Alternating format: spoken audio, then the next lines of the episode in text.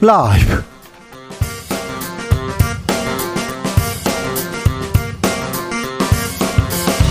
2023년 8월 31일 목요일입니다. 안녕하십니까. 주진우입니다. 사직생의 각오로 무너지는 민주주의를 바로 세우겠다. 더불어민주당 이재명 대표가 무기한 단식에 들어갔습니다. 국민의힘 김기현 대표 웬 뜬금포 단식인지 모르겠다고 비판했는데요.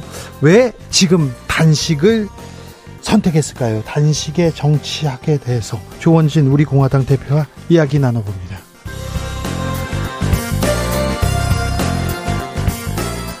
북한이 간밤에 동해상으로 미사일 두 발을 발사했습니다. 북한은 한미 연합 훈련에 대비해서 남한 점령 목표로 한 전군 지휘관 훈련도 실시했는데요. 어떤 의미로 봐야 할까요? 김용현 동국대 북한학과 교수와 짚어봅니다.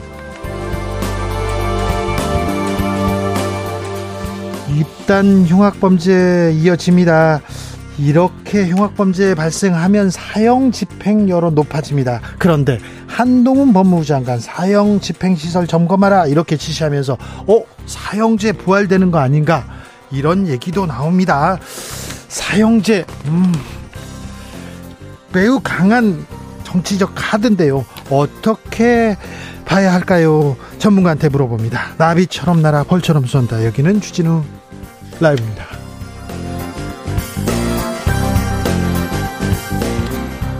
오늘도 자중자애 겸손하고 진정성 있게 여러분과 함께 하겠습니다.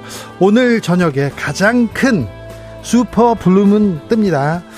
오늘 서울은요 7시 29분부터 슈퍼 블루문 볼수 있다고 합니다. 슈퍼문은 지구와 달 사이가 가장 가까워서 평소보다 훨씬 더 크게 보이는 달. 오유 쟁반 같은 달 가끔 뜨잖아요. 이게 슈퍼문이고요. 블루문은 어, 파란색 달이 아니라 음, 가끔 이례적으로 한 달에 두 번씩 이렇게 보름달이 뜨면 블루문 합니다. 영어로 blue moon 이렇게 얘기하면 아주 드물게 once in a blue moon 다 외우셨잖아요. 중학교 1학년 때 그거. 그렇습니다. 그래서 이 블루문은 한 달에 두 번 매우 드문 일인데요. 음, 슈퍼 블루문은 이전에는 5, 년 7개월 전에 2018년 1월에 있었답니다. 이번 오늘 저녁 놓치면요. 14년 후인 2037년 기다려야 슈퍼 블루문은 본다고 합니다. 그러니까 오늘 밤은 무슨 일이 있어도 반드시 달에게 소원 빌어야 됩니다. 여러분께서는 어떤 소원 비시겠습니까? 달 보고. 좋은 소원 빌시겠습니까? 음, 네. 어떤 어, 크고 아, 크고 밝은 달한테 소원 한번 빌어보겠습니다. 어떤 소원 빌, 빌 건지 네. 제, 제 소원을 막 빌 뻔했어요. 아, 큰일 날 뻔했네. 자, 문자는 샵 9730 짧은 문자 50원 어, 긴 문자는 100원입니다. 콩으로 보내시면 무료, 무료입니다. 그러면 여러분의 소원 한번 들어보겠습니다. 그럼 주진우 라이브 시작합니다.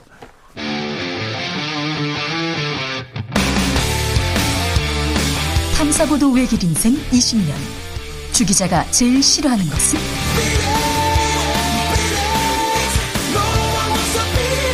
이 세상에서 비리와 부리가 사라지는 그날까지. 오늘도 흔들림 없이 주진우 라이브와 함께.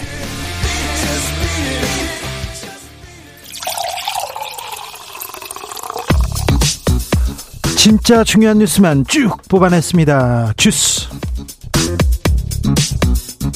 정상근 기자 어서 오세요. 안녕하십니까.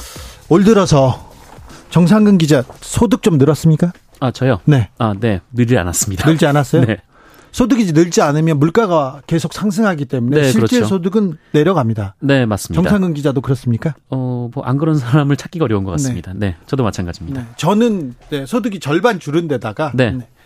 조금 위태롭습니다. 네. 자, 실질 임금 계속 내려갑니다. 네, 고용노동부 발표 자료에 따르면 지난 6월 기준 상용 근로자 1인 이상 사업체 노동자의 1인당 월 평균 임금 총액이 373만 7천 원이 나왔습니다. 조금 올랐네요. 어, 지난해 동월 대비 2% 올랐는데요. 네. 상용 근로자는 9만 8천 원, 2.5% 올라간 396만여 원, 어, 임시 일용 근로자는 4천 원, 어, 0.2% 하락한 174만여 원이었습니다. 그러니까 정규직은 조금이라도 올랐는데 비정규직, 일용직은 더 내려갔어요 임금이. 네, 하지만 그런데요. 네, 이 같은 기간 물가 수준을 고려한 실질 임금은 338만 5천 원에서 336만 3천 원으로 0.6% 2만 2천 원 떨어졌습니다. 어, 실질 임금은 지난해 4월부터 계속 하락하다가 올해 2월 잠깐 반등했는데요. 어, 다시 넉 달 연속 떨어지고 있습니다. 올해 상반기 누기의 실질 임금도 지난해보다 1.5% 5만 5천 원 하락했습니다. 경제 규모는 계속 커집니다. 경제는 발전합니다. 그러니까 계속해서 지금 실질 임금, 임금 높아졌어요. IMF 때 잠깐 말고요. 그런데 실질 임금 계속 내려갑니다. 생산, 소비, 투자 지표 다 하락세입니다. 네, 오늘 통계청이 발표한 산업 활동 동향 자료에 따르면 지난달 산업 생산, 소비, 투자 모두 감소해서 올해 1월 이후 6개월 만에 다시 트리플 감소 현상이 나타났습니다. 네, 경제 위기입니다. 민생 챙겨야 됩니다. 정부가 민생 대책 내놨어요? 네, 정부는 다음 달 28일까지 670억 원을 투입해서 어, 가격이 높은 추석 성수품의 할인 판매를 지원한다라고 밝혔습니다. 670억이요? 어, 네. 어, 정부 지원에 각 마트별로 자체 할인을 더하면 할인폭이 최대 40에서 60%까지 될 수 있다라는 것이 정부의 설명입니다. 어, 윤석열 대통령은 오늘 비상경제대책회의를 주재한 자리에서 어, 하반기 정책은 민생 안정이 최우선, 최우선이라며 어, 추석 성수품 가격은 작년 수준으로 유지할 것이 아니라 5% 이상 낮춰서 어, 국민이 넉넉한 명절을 보내실 수 있도록 최선을 다하겠다라고 밝혔습니다. 민생 안전이 최우선이다. 첫 번째도 경제, 두 번째도 경제, 세 번째도 경제 다. 실제 그러지 않더라도 이 얘기가 계속 나와야 되는데 대통령한테 민생 안전 최우선이라는 얘기가 나왔습니다. 임시 공휴일 확정됐습니다. 네, 윤석열 대통령은 오는 10월 2일을 임시 공휴일로 지정한다라고 밝혔습니다. 어, 이로써 오는 9월 28일부터 시작되는 추석 연휴는 6일로 연장됩니다. 정부가 오염수 괴담 대응하겠다 그러면서 800억 원 투입하겠다 밝혔습니다. 네, 정부가 수산물 소비를 활성화시키겠다면서 긴급 예비비 800억 원을 추가 투입한다라고 밝혔습니다. 앞서 윤석열 대통령은 오늘 회의를 통해서 가짜 뉴스와 허위 선동으로 어려움을 겪고 있는 수산물 업계에 대한 지원을 신속하고 과감하게 추진하겠다라고 밝힌 바 있습니다. 오염수를 방류하지 않았다면 일본이 핵오염수 방류하지 않았다면 이거 민생 대책 세울 필요도 없고요. 가서 뭐 횟집 살려야 된다. 우리 어민들 살려야 된다. 이거 할 필요도 없고 수천억 원 예산도 필요 없고 이런 800억 원 예비비 필요 없는데 갈등도 필요 없는데 안타깝습니다. 더불어민주당 이재명 대표 단식에 돌입했습니다. 네, 민주당 이재명 대표는 오늘 오후 1시부터 국회 본관 앞에 천막을 설치하고 무기한 단식 투쟁에 돌입한다라고 선언했습니다. 어, 이재명 대표는 당대표 취임 1주년 기자간담회를 통해서 사직생의 각오로 민주주의 파괴를 막아내겠다라며 마지막 수단으로 무기한 단식을 시작한다라고 밝혔습니다. 왜 단식한다, 곡기를 끊는다, 뭘 쟁취하겠다, 요구사항은 뭡니까? 네, 이재명 대표는 오늘 기자간담회를 통해 후쿠시마 오염수 방류, 홍범도 장군 흉상 이전, 해병대원 수사 은폐 의혹, 서울 양평 고속도로 특혜 의혹, 방송 장악 시도, 오송 지하차도 침수 참사 등을 언급했습니다. 어, 이재명 대표는 윤석열 대통령이 민생 파괴 민주주의 훼손에 대해서 국민께 사죄하고 국정 방향을 국민 중심으로 바꿀 것과 어, 일본 핵 오염수 방류에 반대 입장을 천명하고 국제해양재판소에 제소할 것 등을 요구했습니다. 이태원 참사 특별법 의결됐습니다. 네, 국회 행정안전위원회는 오늘 전체 회의를 열고 이태원 참사 특별법을 의결했습니다. 이 법안에는 이태원 참사에 대한 독립적 진상 조사를 위한 특별조사위원회 구성과 특검 수사 요청을 규정을 했습니다. 네, 군 검찰단 어제 박정훈 대령에 대한 구속영장 청구했습니다. 네, 국방부 검찰단이 항명 혐의로 입건된 박정훈 전 해병대 수사단장에 대해 어제 사전 구속영장을 청구했습니다. 어, 국방부는 신속한 수사를 위해 노력했으나 박정훈 대령이 수사를 거부하고 있다라면서 어, 사안의 중대성 및 증거인멸 우려를 고려해 구속영장을 청구했다고 밝혔습니다. 수사를 거부한다. 근데 어 박정훈 대령 보면 계속해서 군 검찰단에 이렇게 갔잖아요. 심의위원회도 출석했는데 아 묵비권 행사했다는 이유로 수사를 거부했다. 이게 영장이 나올까요? 영장 심사는 내일 열립니다. 네, 박정훈 전 단장에 대한 구속 전 피의자 신문은 내일, 어, 그러니까 다음 달 1일 용산 군사법원에서 열리게 됩니다. 네. 어, 박정훈 대령의 법률 대리인은 영장 실질 심사에 최선을 다하겠다라면서 어, 다만 이첩 기록을 탈취해서 탈취를 주도한 검찰 단장에 대한 조속한 조치도 바란다라고 주장했습니다. 이균용 대법원장 후보자 재산 관련된 뉴스가 계속 나옵니다. 비상장 아, 지분을 통해서 수천만 원 배당 배당을 받았다고요? 네, 이균용 대법원장 후보자가 처가가 운영하는 회사에서 2020년부터 2022년까지 3년간 7,186만 원의 배당을 받았다라는 보도가 나왔습니다. 아, 같은 기간 이균용 후보자의 배우자도 7,425만 원을 배당받았고 30대인 어, 딸은 2021년 2,400만 원을 배당 받았다라는 주장도 함께 제기됐습니다. 뭐라고 합니까 후보자는? 어, 이균용 후보자는 그 기간 처가 회사인 옥산으로부터 매년 받은 배당금은 1,057만 원이라면서 이 배우자와 자녀도 같은 금액을 받았다라고 했고 요. 언론에 배당됐다고 한 7천만 원 상당의 소득은 펀드 수익 등이 반영된 것으로 어, 전부 비상장 주식으로부터 발생한 수익이 아니다라고 말했습니다. 네. 배당받은 건 맞고 돈 수익은 맞는데 이것도 저것도 네, 비상장 주식도 있고 다른 데에서도 받았다 이렇게 얘기하시네요. 음. 자, 대법원장 후보자 아, 부동산 특이 의혹, 재산 증식 의혹 이 부분에 대해서 명확한 좀 해명이 있어야 될 것 같습니다. 청문회 지켜보겠습니다. 검찰이 라임 관련한 압수수색 이어갑니다. 네, 금융감독원으로부터 라임 사태 추가 자료를 넘겨받고 재수사에 착수한 검찰은 특혜성 환매 의혹을 규명하겠다며 오늘 미래에셋증권과 유한타증권을 압수수색했습니다. 어, 검찰은 확보한 자료를 토대로 미래에셋증권 등 증권사가 특정 투자자의 환매를 권유한 배경에 위법 행위가 있었는지 등을 살필 예정이라고 밝혔습니다. 라임 사건 왜 그때는 수사가 잘 안 됐을까요? 왜 지금 다시 라임 사태 수사가 이어질까요? 저희가 시간을 갖고 자세히 설명해 드리겠습니다. 주스 정상근 기자 함께 했습니다. 감사합니다. 고맙습니다. 아, 오늘 크고 밝은 달이 뜹니다. 자, 달 보면서 어떤 소원을 빌고 싶은가요? 무조건 빌어야 됩니다. 오늘은 0216님. 지금 소원은요, 친정엄마 양쪽 무릎 연골 수술하시는데요. 수술도 잘 되고, 재활도 잘 되어서 같이 여행 가고 싶어요. 네, 어머님 건강을 빌겠습니다. 3094님, 저희 집 반려견 초원이가 어느덧 5살이 되었습니다. 어, 저희 가족이랑 앞으로도 건강했으면 합니다. 5살이면 지금 한창 때 아닌가요? 그렇게 뭐, 건강을 이렇게 초원이 건강을 이렇게 챙기고 그래야 될때 있네. 네, 알겠어요. 건강했으면 좋겠어요. 초원이도. 네. 8741님, 우리 자녀들의, 자녀들이 열심히 일할 수 있고 신나게 자신의 꿈을 펼칠 수 있는 나라 되길 기도합니다. 얘기합니다. 나라 위한 기도 많을 텐데, 많은데, 네.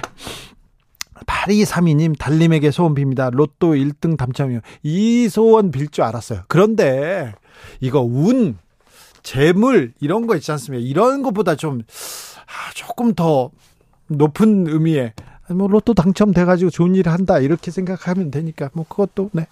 3005님 저는요 실업 급여 신청했습니다. 실업 급여 끝나기 전에 꼭 취직하고 싶다고 슈퍼문에게 빌 겁니다. 실업 급여가 너무 작아서 생활이 좀 힘듭니다. 이렇게 얘기했는데 실업 급여가 뭐 저 꿀물처럼 시, 단물 빨아먹는 그런 실업 급여가 아니라 정말 이런 취업하려고 하는 실직자들한테는 큰 도움이 되고 있다는 것도 생각해 볼 대목입니다. 주진우 라이브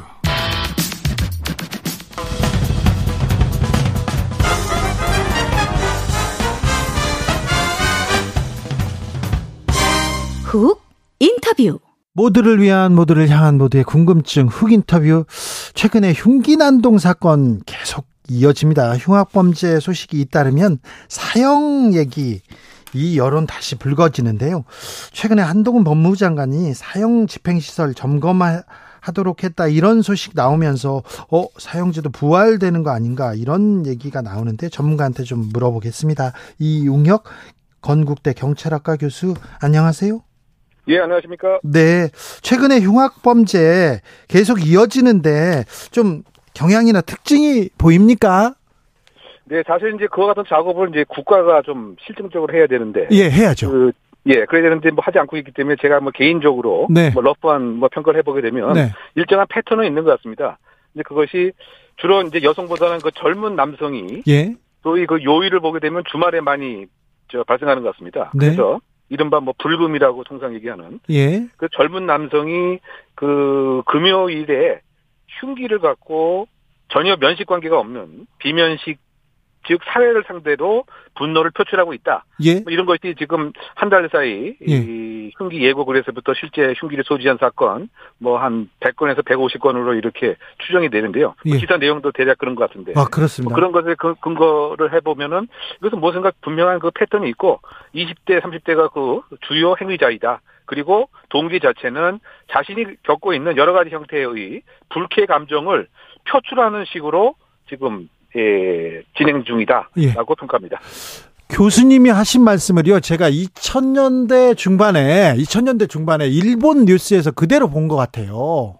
아, 그렇습니까? 예, 이런 패턴이 있어서 뭐 사회적으로 뭐 대책을 세워야 된다, 국가적인 대비가 필요하다, 이런 얘기를 일본 음. 언론에서 했던 것 같아요. 일본 상황을요. 네, 그런데 그, 그 당시 아마 그 토리마 범죄라고 하는 아마 그것을 지금 말씀하시는 것 같습니다. 소위 거리의 악마, 뭐 그렇게 또 수사적으로 표현도 되는데. 예. 예. 혼자 많은 시간을 보냈던 이러한 젊은 그렇죠. 사람들이 예. 사회의 연결고리가 없어서 그로 인한 일정한 예, 분노 표출로 그 범죄가 아, 상당히 창굴했기 때문에 예. 그 일본에서 이것을 그 중요한 국가 정책 어젠다로 그 삼아서 예. 예. 이 사람들을 발굴해서 일정한 프로그램 뭐 한 부분에서는 예, 직업을 이렇게 알선하고 제공하는 프로그램 또 플러스 또 한 부분에서는 뭔가 그 사회적 소통 기술을 이렇게 늘리는 프로그램라고 예. 하는 것을 예, 국가 정책으로 시행했던 것을 지금 우리 그 주진우 기자가 언급하신 네. 걸로 생각합니다. 자, 일본의 예를 봤듯이 그리고 최근의 경향을 봤듯이 이거 정부에서 나서서 통계도 내고 대비도 하고 대책 세워야 되는 거 아닙니까?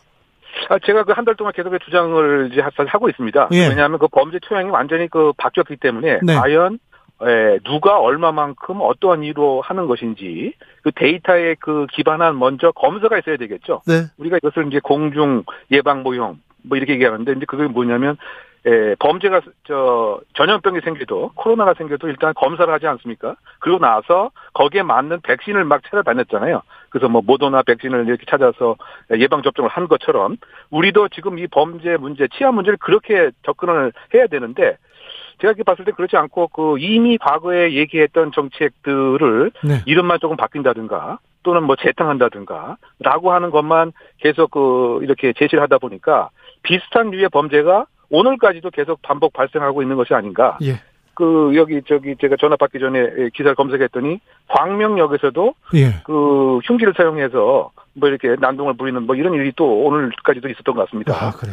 그 유학을 하게 되면은 이런 그 치안 문제를 중요한 국가 정책 어젠다라고 좀 삼아서 예. 좀 진격하게 신중하게 검토하고 진격하게 정책 조안을 예, 판단에 근거해서 데이터에 근거해서 즉 데이터 기반 정책을 좀 내야 될 것 같은데 네.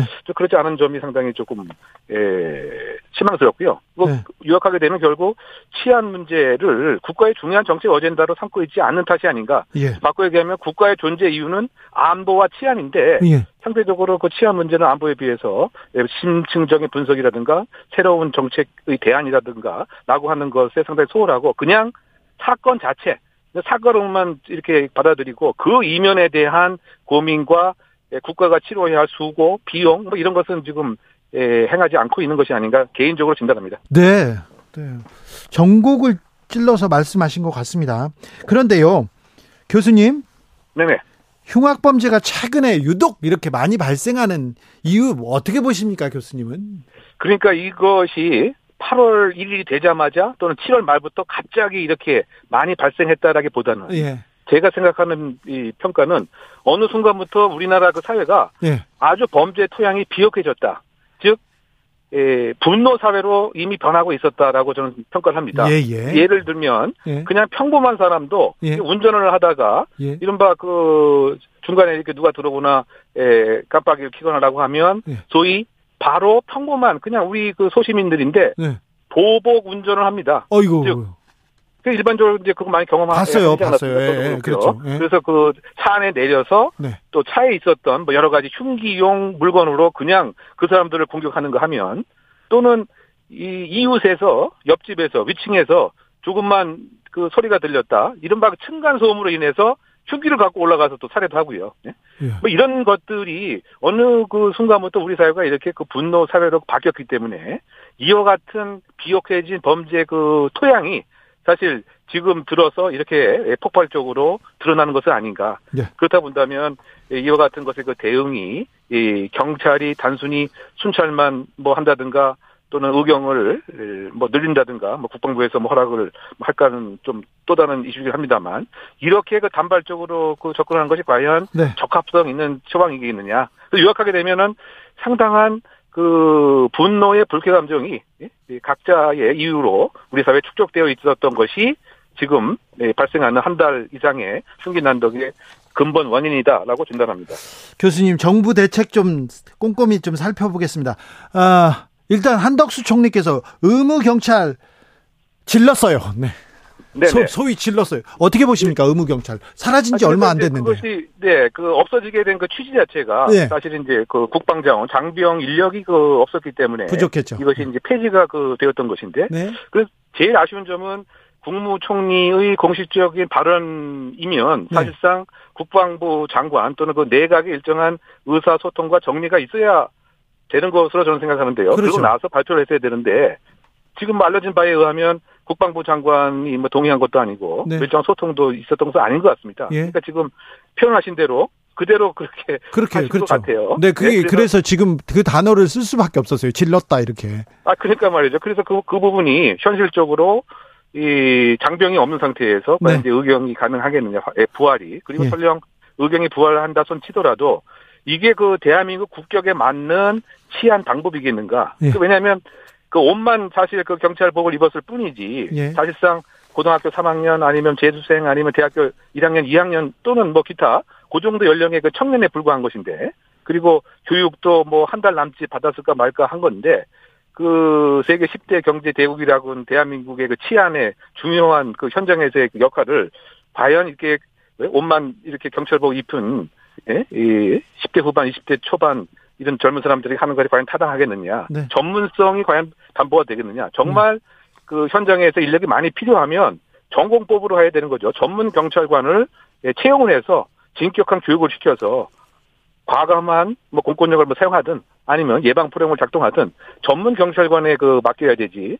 지금 에 인건비도 상당히 그 적은 것이고요.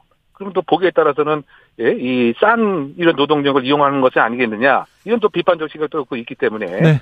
이런 그 의무 경찰 제도의 그 정부의 그 대안 자체는 지금 쭉 제가 얘기한 바와 같이 예. 치안 문제를 이렇게 좀 즉흥적으로 예. 이렇게 생각하는 또 그런 문제가 불거진 것은 아닌가 네. 그런 평가를 해봅니다.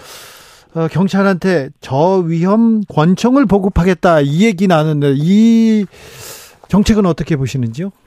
그러니까 이 정책 자체가 지금 이번 사안에 받침형으로 나온 그런 그 대안과 정책이 아닙니다.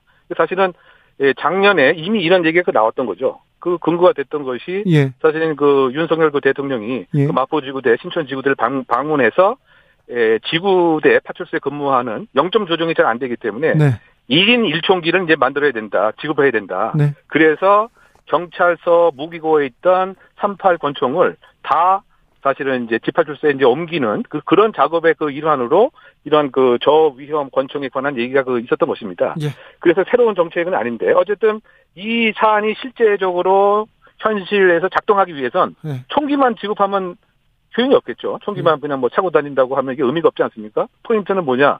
실제로 사용을 하게끔 정부가 국가가 마련을 해줘야 되는 거죠. 예. 그런데 이름은 저위험 권총이지만 예. 실제로 어 얼굴이라든가 기타 그 상반신에 에 맞게 되면 네. 사실상 그 개인적인 신체적 특징에 따라서 치명적인 위험들도 있는 거죠. 권총 권총이죠. 그렇다 보면 예. 에, 실제로 정말 면책 을 국가가 허용을 해주고 경찰관이 자신감 있게 사명감에 불태서 불타서 직무 몰입을 해서 이런 공권력을 과연 사용할 수 있겠느냐? 네. 아니면 이 역시 그냥 예, 지급했으니까 그냥 그 소지하고 다니는 것에 그치겠느냐. 네. 그래서 이 문제도 제가 지금 말씀드린 네. 면책에 관한 인프라도 함께 병행이 돼야 되고 네. 조직 문화도 네. 수동적 회피적 문화가 아니고 경찰 조직이 네. 적극적으로 임하는 능동적 문화가 함께 병행이 돼야 효용성이 있지 않을까 생각합니다. 그렇죠. 저 권총만 보급한다고 해서 이거 되는 건 아닌 것 같아요. 제가 경찰 기자 때요.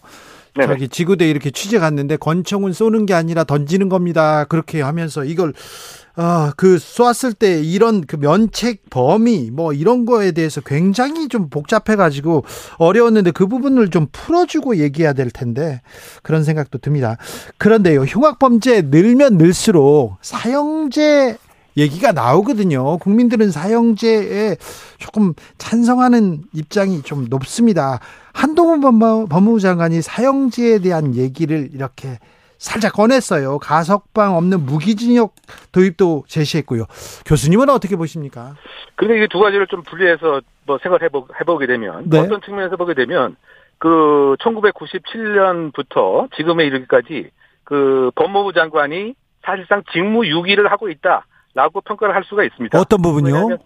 형사소송법에 의하면 네. 대법원에 네. 의해서 사형이 확정되고 나서 네. 6개월 이내에 사형 집행 명령을 해야 한다라고 예. 규정이 되어 있습니다. 네. 할수 있다가 아니고 해야 한다라고 되어 있는 거죠. 네. 그럼에도 불구하고 명령 발동하지 않은 거죠. 뭐 김대중 대통령 재임 이후에는 뭐 사형 집행이 없었습니다. 네, 그렇죠. 왜냐하면 명령을 발동하지가 않았기 때문에. 네. 그래서 그 뭐 일부 또 시각에서는 아예 이 규정을 더 명확하게 네. 반드시 명령을 해야 한다 라고 바뀔 필요가 있다라고도 뭐 얘기를 하고 있는 것인데요. 네. 근데 어쨌든 지금 에, 법무부 장관들이 흉악범들이 있었을 때 이, 이 교정 시설 중 사용 집행을 할 수 있는 곳은 항상 현장 점검을 한다라고 하는 이런 그 행위들을 그 해왔습니다. 그래서 이번 그 한동훈 그 법무부 장관도 실제로 사형제에 관한 이 명령을 과연 할 것인가? 네. 어떻게 본다면 지금까지 법무부 장관이 네. 자신이 네. 법무부 장관이 있었을 때 사형 명 사형 집행 명령을 하고 싶어하지 않지 않겠느냐? 네. 예, 이번 법무부 장관도 사실 뭐 그와 다르지 않겠는가 이런 생각이 들고요. 네. 그리고 그 또 법무부 장관이 그 뭐 유럽의 예? 외교적 관계 때문에 예, 사형 집행이 어렵다라고 또 얘기를 하고 있지만 또 다른 측면에서 보게 되면 그 미국도 26개 주가 사형제를 갖고 있고 근데 뭐 유럽하고 관계는 뭐 외교적 문제는 없지 않습니까? 뭐 일본도 마찬가지고 중국은 우리보다 더 엄격한 사형 제도를 갖고 있는데 어쨌든 유럽에서는 계속 예, 친중국 경제 정책을 피고 있고 그래서 이 역시 이 사형 명령 자체를 본인이 이 재직 시에는 하고 싶지 않은 그러한 이제 뭐 표현이 아닌가 그 생각이 되고요. 어쨌든 사형제에 관한 논란 자체는 260년의 그 역사가 있습니다. 즉 바꿔 얘기하면 범죄 예방 그 효과가 있느냐에서부터 또 혹시 그 오판의 그 가능성은 예, 있느냐 또 에, 기본적인 그 인권에 관한 것에 근본적인 가치 훼손이 아니냐 뭐 등등의 논란이 계속 있는 것이죠. 그런데 어쨌든 우리나라는 지금 79% 가량이 사형제를 환영하고 심지어 90%는 흉악범은 사형 집행을 해야 된다. 라고 하는 이제 뭐 입장이기 때문에 설령 뭐 다음 주에 사형 집행을 한다라고 하더라도 사실상 뭐 어, 어떤 헌법에 반하거나 법률에 반하는 뭐 이런 문제는 아닌 것 같습니다. 음. 다만 지금 전반적인 그 어, 인권 인도주의 그 가치에 비춰봐서 과연 이제 국가가 그런 결정을 하겠느냐 뭐 그것은 또 다른 예, 결론적 이슈가 아닌가 생각합니다. 사형을 집행하거나 사형제를 운영한다고 해서 흉악범이 이렇게 줄어들고 그렇지는 않잖아요. 근데 그 부분도 여러 가지 좀, 네, 상반되는 그. 상반된 조사들이 있어요. 네. 네. 네, 그렇습니다. 그리고 네. 뭐, 확신범이라든가, 뭐, 특정범에는 예, 효과가 이제 없다, 뭐, 이런 것도 있고요. 예. 또 사형 집행을 한번 하게 되면 사실상 예, 다섯 명의 예, 살인범을 막을 수 있다라고 하는 연구 결과도 있는데, 그런데 그 효과는 3일 뿐이 안 간다. 또 이런 연구 결과도 있기 때문에 네, 알겠습니다. 뭐 이것에 대한 논란은 270년 동안 계속된 이슈입니다. 자, 장갑차 특공대 이렇게 투입하고 정부가 잇따라서 엄벌주의 이렇게 계속 외치고 있습니다. 좀 실효성 우려하는 목소리는 계속 이어집니다. 네네. 그러니까 제가 아까 말씀드린 바와 같이 뭔가 그 단기적인 대책, 그 다음에 중장기적 대책을 좀 심층적인 그 검증과 조사를 통해서 뭔가 좀 얘기를 하는 데이터에 근, 거한 뭐 그런 정책이 좀 있어야 되지 않겠는가. 네. 그 미국 같은 경우는 주로 대통령위원회에서 그죠? 뭐 존슨 대통령, 뭐 오바마, 아버지 부시, 아들 부시, 클린턴 할 것 없이 그 치아 문제를 그 대통령 중 위원회에서 그립을 주고 이렇게 진단해서 처방을 했는데 우리는 그냥 그 경찰청장이 즉흥적인 뭐 얘기만 하고 있으니까 예, 국민의 시민의 그 불안감은 여전히 해소되지 않는 상태가 아닌가 개인적으로 평가합니다. 하이드님께서 양극화 문제 같은 구조적인 원인도 좀 무시할 수 없습니다. 원인을 분석하지 않고 현상만 해결한다고 나서서는 안 됩니다. 이렇게 얘기하십니다. 안전한 대한민국 만들기 위해서 지금 정부가 해야 할 일, 가장 중요한 일만 좀 짚어주십시오. 네, 뭐 경찰은 좀더그 과감하게 그 불신 검문을 좀 할 필요가 있을 것 같고요. 불신 검문요?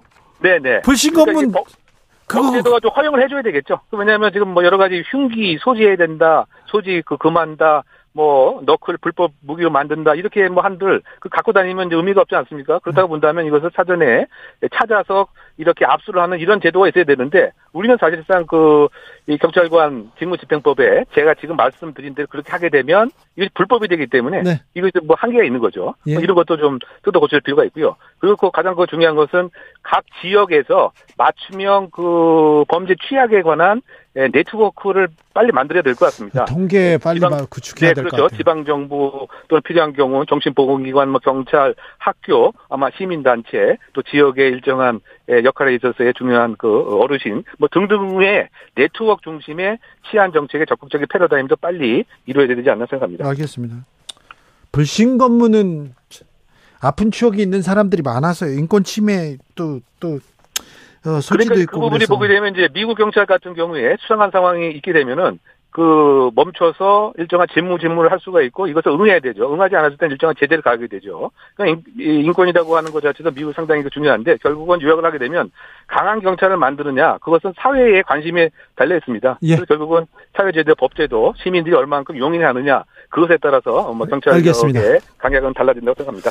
아, 이 교수님께서 어, 언급하신 여론조사는요. 저 한국갤럽 2012년 자체 조사였습니다. 사형제도 존폐에 대해서 이렇게 물어봤을 때 그런 결과가 나왔습니다. 이웅혁 건국대 경찰학과 교수였습니다. 말씀 감사합니다. 네네. 교통정보센터 다녀오겠습니다. 정현정 씨.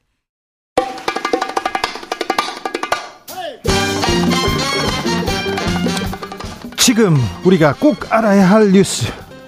평범하지 않은 시각으로 선입견 버리고 깊고 넓게 분석해 드립니다. 사건의 지평선.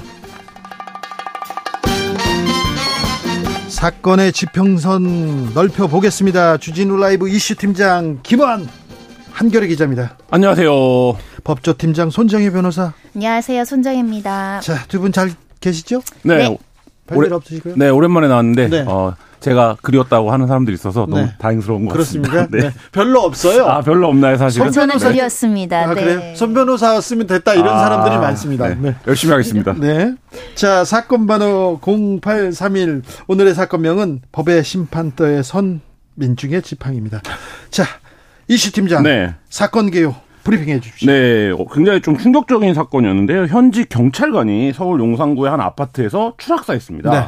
근데 어 이게 무슨 사고였나 처음엔 이랬는데 경찰이 같이 있었던 일행들을 보니까 이 사람들이 마약을 한 혐의가 있는 거예요. 그래요? 예, 마이 마약 간이시약 검사를 하니까 마약 성분들이 검출이 됐습니다. 그리고 애초에 여덟 명이 같이 있었다라고 했는데 CCTV라든지 휴대폰 분석을 해 보니까 여덟 명이 아니라 15명이 있었던 거예요. 모여서? 네, 전날 밤 10시 정도에 운동 모임을 끝내고 모였다. 이렇게 지금 일단 진술을 하고 있는데, 먼저 입건된 일행 7명 중에 5명은 아까 말씀드린 대로 가니시아 검사에서 뭐 케타민, 어, 엑스터시, 필로폰 이런 이제 마약류 양성 반응이 나왔고 2명은 지금 이제 간이 검사에 동의하지 않아서 강제 수단을 통해서 마약 투약 여부를 검사하고 있는데 애초에 이들이 여기 왜 전날 밤부터 모여 있었는가 그리고 네. 인원수를 왜 숨겼는가. 그리고 어 이 사람이 떨어지는 시간이 지금 추정이 되고 있는데 새벽 시간으로 이제 오전 5시께에 발견이 됐는데 그러면 이들 이 사람이 떨어지는 동안 이제 여기 있었다는 건데 그렇죠. 뭐 이런 것들이 지금 사건이 굉장히 석연치 않고 이 이제 숨질 경찰관도 마약을 투약했느냐 이 부분에 대해서는 현재 이제 부검 결과만 나와 있어서 어 국가소에서 지금 이제 계속 그 확인을 하고 있는 그런 상태입니다. 현직 경찰관이었습니다. 용산 용산 경찰서에서 마약 범죄 수사 많이 합니다. 네. 저도 그 같이 동행 취재 많이 했어요. 마약 잡으러. 그렇죠. 마약 그 사범. 여러 이제 장소 유흥 유흥과 관련된 네. 장소들이 있어서 연예인 마약, 마약 사건도 많이 하고 그랬었는데 아, 현지 경찰이 마약 관련돼서 적발된 사례가 종종 있어요. 근데 이제 마약을 투약하지 않았다고 하더라도 마약 투약 현장에 있으면서도 그것을 은폐하거나 그렇죠. 묵인하거나 네. 방조했다라는 현행범이잖아요. 잡아가야죠. 적인 것이고요. 예.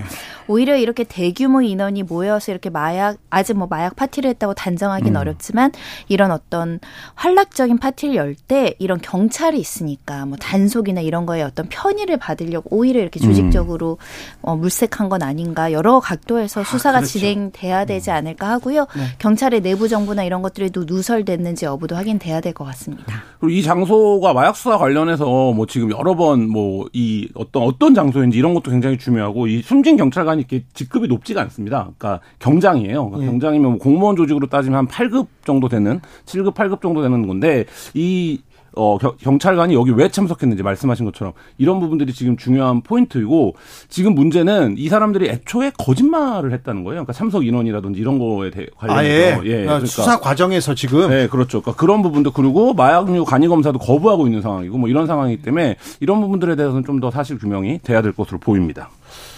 마약 관련 범죄가 지금 계속 나오네요. 경찰까지 현지 경찰까지 나왔어요.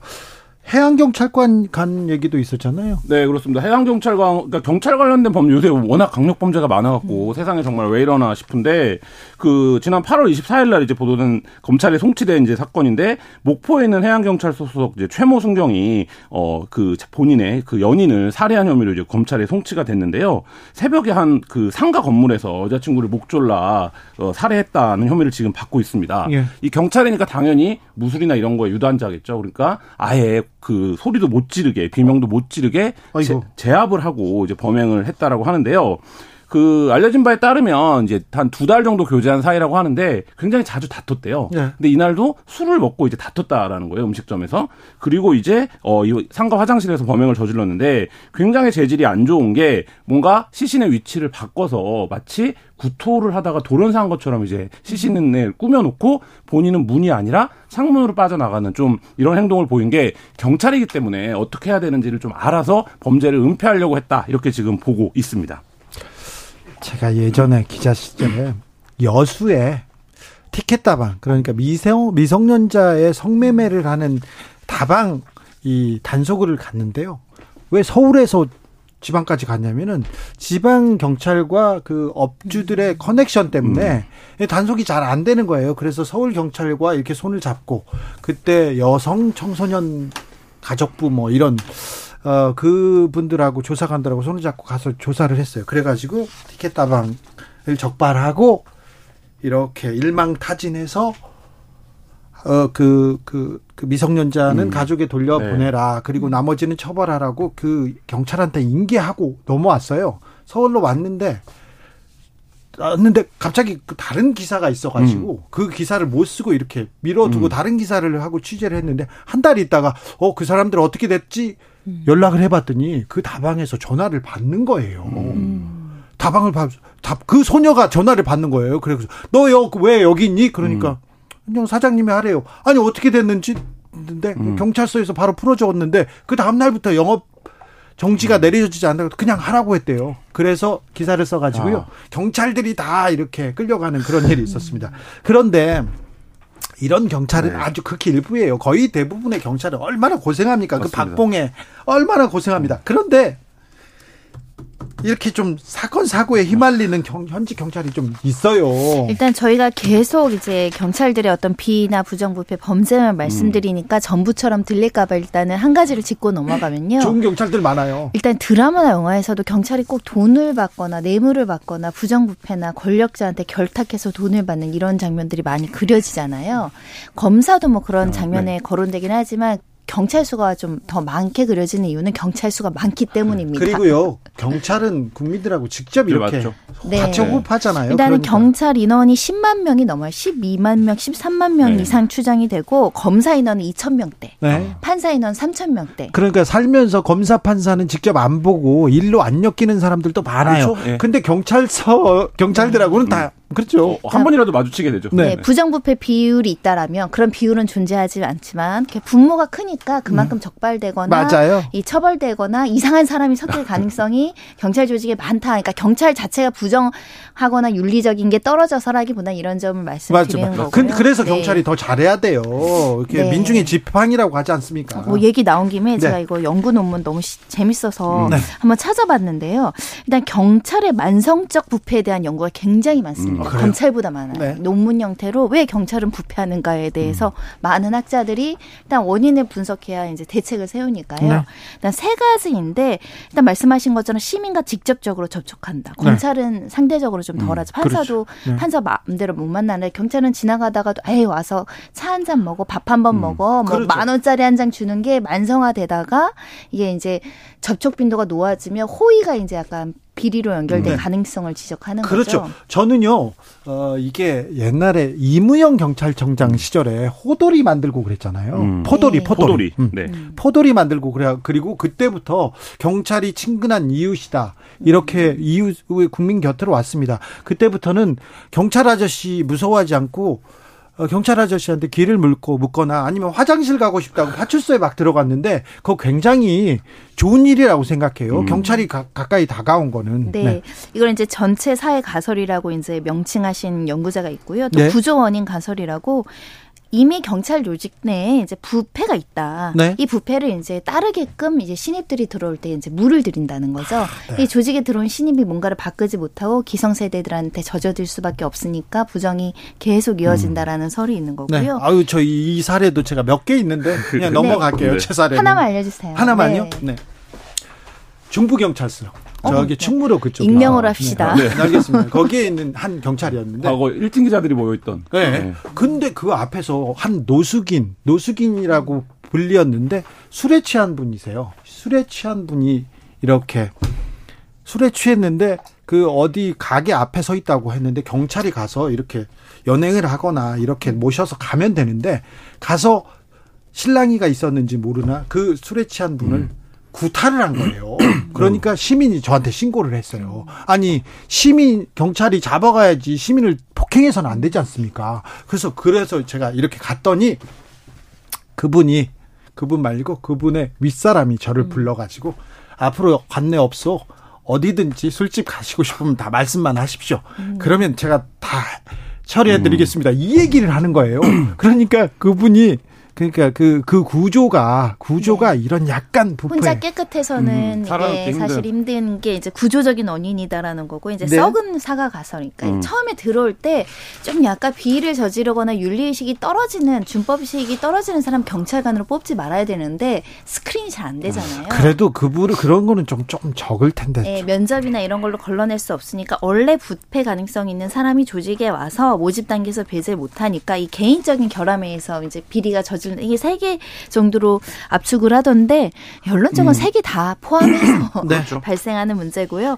저는 이제 이런 살인 사건 말고 이제 음주 교통 사고, 음. 우리 사실 음주운전 사건 경각심이 굉장히 그렇죠. 높은데 네. 최근에도 이제 현재 경찰관이고요. 제주 소속 40대 여성 경찰관이었습니다. 4km 가다가 이제 경찰에 음. 붙잡혔는데 음. 그래요? 예, 알코올 농도가 0.197. 많지네요. 네, 면허 취소 수준이죠. 인근 식당에서 지인이랑 사람이랑 술을 먹고 이동 중에 경찰에게 잡힌 겁니다. 일단 해임 이상 처분이 내려질 음. 가능성이 매우 높다라고 하는데요. 네. 일단 경찰들 사실 정신 차려야 됩니다. 네, 네. 제가 이그 네. 사고 내는 CCTV를 봤는데 네. 이게 CCTV만 보고 있어도 술 냄새가 난다고 할 정도로 차 운전이 안 되는 상태예요. 몸을 가눌 수가 없죠. 1.0.1구면. 예, 운전을 하고 가다가 지금 4km가량 뭐 차를 뭐 몰고 가다가 사고를 냈다라고 하는데 굉장히 좀 특히 지방에서 이렇게 음주에서 좀 경각심이 떨어지는 경우도 있어요. 왜냐면 아, 맞아요. 예, 서울보다는 차가 아무래도 적고 그다음에 음. 늘 다니는 길로 다니기 때문에 큰일 나는 사실 일입니다. 네. 저는 제주 여행 가서도 술 먹고 대리 불렀는데 아. 잘만 오시더라고요. 아, 지역이어도. 예, 아니 제주까지 네. 가서 거기까지 같이 가서 대리운전을 또. 아니, 제주에 관광 맛집을 갔는데 그렇죠. 술을 안 먹을 수는 네. 없죠. 아, 네. 그렇습니까? 네. 네 알겠어요. 네, 이치, 이치, 또, 또 하나, 하나 이제 말씀드리면, 네. 우리 사실 이런 건 사실 잡범이라고 어. 하는데, 주차된 차에서 현금으로 친 경찰관이 아, 적발이 된 네. 적이 있습니다. 충격적이더라고요. 예, 해임된 상황인데요. 해임돼서요? 예, 주차된 차에서 이건 보통 미성년자들이 이제 지나가다가 네. 차문 열리면서 절도하는 행각을 벌이잖아요. 이 공 그 아, 어찌 됐든 이 경위 신분에서 이렇게 절도하다가 네. 해임 처분을 받은 사람이 있는데 전 얼마 전에 기사 중에도 그 목욕탕에 이제 사우나에서 절도 행각을 벌인 경찰관 소식도 들었거든요. 네. 푼돈에 자기 직을 네. 거는 경찰관들이 있다는 게 사실. 근데 경찰이 이런 그 푼돈 뭐 이런 자범이라고 아까 말했는데 이런 사소한 범죄 흉악하지 않은 범죄. 근데 경찰은 처벌은 굉장히 또 맞습니다. 명 확하거든요. 네. 판사 검사들은 넘어갈 성비 범죄도 경찰한테는 엄청난 엄격하게 엄격한 잣대로 이렇게 네, 맞습니다. 들이댑니다. 그게 아까 말한 대로 그런 어떤 범죄 현장이라든지 그런 범죄와 경찰이 접점이 높고 당연히 네. 그거를 단속하거나 막아야죠. 수사할 권한이 있는 경찰이 그런 행위를 했다. 네. 이거 이제 대중적 공분이 비 일, 일어나는데요. 올해 이제 8월 달에도 대낮에 불법 안마방에서 현지 경찰이 있다가 이제 검거가 됐습니다. 네. 그 유사성 행위를 하다가 이제 적발이 돼서 대기 발령 조치가 됐는데요. 이제 강남경찰서 소속의 경장이었는데 동대문에 있는 불법 안마방에서 이런 이제 유사성 행위를 하다가 그 단속 중이던 동대문 경찰서 소속 직원들에게 이제 적발이 됐다라고 하는데요. 예. 뭐 이건 전 조사에 경찰 당연히 착수했고요. 이 경위 지금 파악 중에 있는데 이런 상황이 되면 그 제가 이제 이런 상황을 검거해 본 경찰을 만나본 적이 있는데 서로 굉장히 이제 면이 소위 말하는 그렇죠. 면, 이 받치게 되는 거예요. 네, 식구 식구끼리. 예, 네, 그러니까 한 사람은 그렇게 되고 이쪽에서는 현장 단속을 나왔는데 경찰이라고 봐줄 수가 없으니까. 그러니까 사실 이런 행위를 하면 경찰이 굉장히 곤란해지는 건데 종종 이제 이런 사건들이 발견. 그 그렇죠. 그, 경찰도 이 그 이름에 먹칠하는 행위인데. 맞습니다. 근데 얼마 전에 네. 출장 왔다가 성매미한 판사님 있잖아요. 네. 정직 3개월 받았습니다. 맞습니다. 그런데 이 경찰관 어떻게 될까요? 제가 보기에는 해임될 것 같습니다. 음. 네, 일단은 뭐 전에도 이런 비슷한 일들이 있었는데요. 미성년자랑 이제 성관계한 혐의로 현재 경찰관이 입건됐는데 일단 이 사람이 어 의제 강간 혐의죄로 이제 수사를 받았어요. 의제 강간이라고 한다면요. 만 16세 미만 미성년자랑 아이고. 합의하에 관계를 하더라도 이건 의제 강간으로 음. 처벌을 하거든요. 이 30대 A 경사라고 하는데요. 네. 사실은 이 법을 잘 알고 있는 경찰관이 게 적발되는 걸 알면서도 이렇게 어 성범죄를 저지 저질렀다는 게 굉장히 놀랍고 아마 그렇습니다. 이거는 올해 7월 사건이니까 아직 징계가 확정이 되지 않았을 거지만 해임 파면 뭐 불가피해 보입니다. 이원택님 직업을 떠나서 음주운전은 파면해야 어. 됩니다. 얘기합니다. 2737님 단독 전문 기자 김한 기자 그리웠습니다. 손 변호사도 좋은데요. 네. 아, 김한님 네. 또또 또 봬요. 아, 네. 김한 기자 기다리는 사람 별로 없다고 했더니 여러 여러 김한 팬들이 지금 아. 다 지금 준동하고 네. 있습니다. 소수의 암약하는 팬들이 있습니다. 아, 그렇습니까? 네. 자, 김한 기자. 네. 그런데 현지 경찰이 아니다. 이거는 변호사님한테 물어봐야 음. 되겠다. 변호사님, 현지 기자가 피의자가 되면 어떤 절차 받습니까? 가중처벌 받죠.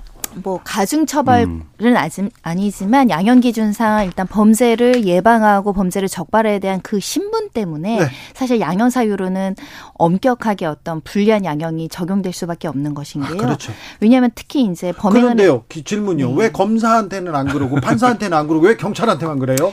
아 사실은 검사에 대해서 온정주의 내부의 어떤 그렇게 봐주는 문화들이 지속적으로 문제가 음. 되고 있고 경찰도 마찬가지 문제가 음. 있었습니다. 네. 내부의 자들을 좀 보호하기 위한 온정주의는 굉장히 많 았는데 일단 경찰 같은 경우는 이런 경우들이 계속 누적되다 보니까 사실은 공수처 음. 뭐 검사도 마찬가지죠. 그렇죠. 고위 경찰들은 공 공수처에서 처벌하는 내용까지 나와 있다라고 말씀드릴 정도로 수사기관이 수사를 적극적으로 해야 되는데 오히려 범죄를 저지르는 부분에 있어서는 법원 단계에서는 굉장히 엄중하게 처벌이 따르고요. 중요한 건 신분이잖아요. 음, 네. 이 신분이 박탈될 위기가 있고 해임 이상 되게 되면 또 연금에도 그렇죠. 문제가 네. 생기기 때문에 네. 한순간에 잘못된 판단을 해서는 안 된다. 네. 김한 기자님. 네. 징계받은 경찰이 어느 정도 됩니까? 어, 뭐, 그거와 딱 이렇게 숫자가 나 뭐 정확하게 지금 집계가 되는 건 아니지만 지금 올해 7월까지가 경찰관 파면의 숫자로 따지면 네. 예년에 1년치라고 해요. 그러니까 아, 그래요? 굉장히 좀 기강이 조직 기강이 심각하다. 아니면 뭔가 경찰관의 비위나 비리를 더 많이 적발해내고 있다. 음. 요두 가지 상황이라고 보여지는데요. 그렇네요. 네, 국회 행정안전위 이제 조은희 국회의원이 경찰청에서 제출받은 자료에 따르면 올해 1월과 7월 경찰관 징계 건수가 283건이라고 합니다. 네. 이 수위별로 보면 파면 15건, 해임 24건, 강등 14건, 뭐 정직 86건 이런 건 등인데요.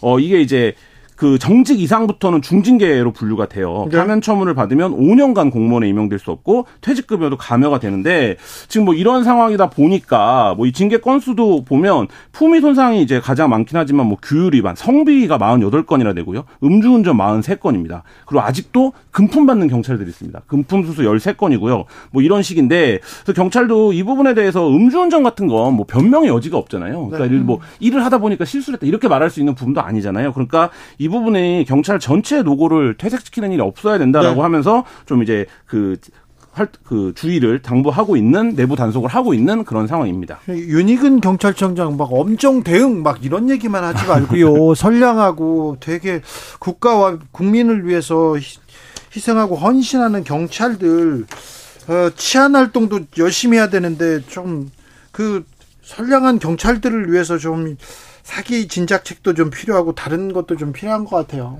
저는 사실은 우리 경찰에 대한 대우가 적극적으로 대폭 강화돼야 되는 음, 투쟁을 써야 된다고 생각하는 게 일단 좀 급여를 좀, 좀 올려줘야 됩니다. 다른 네. 것보다는 제가 아까 푼돈 절도에 대해서 좀 놀랍다고 말씀드렸는데 순경 호봉을 말씀드리면 1호봉이 이제 170만 원 수준, 31호봉도 한 350만 원. 그러니까 경장도 1호봉이 180만 원 정도 수준으로 이제 올라간다라고 네. 하면 네.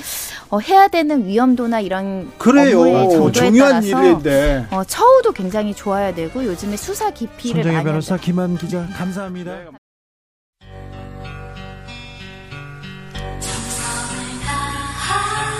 정성을 다하는 국민의 방송. KBS 주진우 라이브. 그냥 그렇다고요.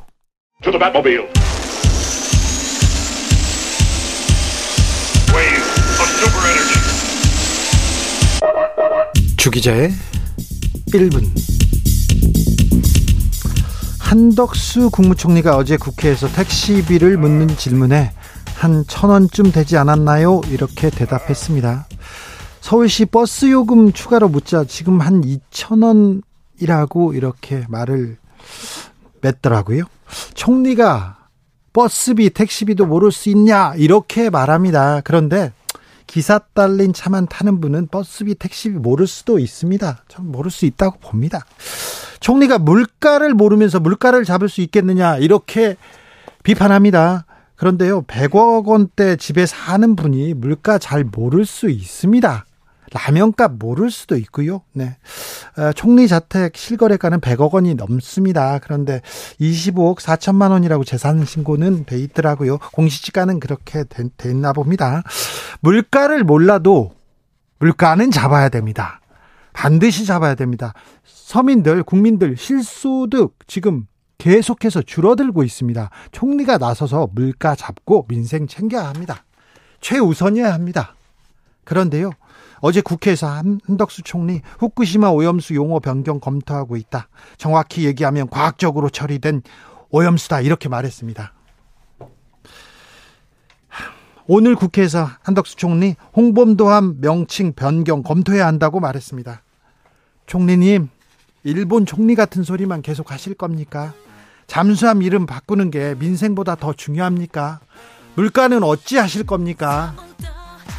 주기자 1분이었습니다. 국민을 좀 보여주셨으면 좋겠는데 대통령만 보시는 것 같아요. 소녀시대 미스터 택시.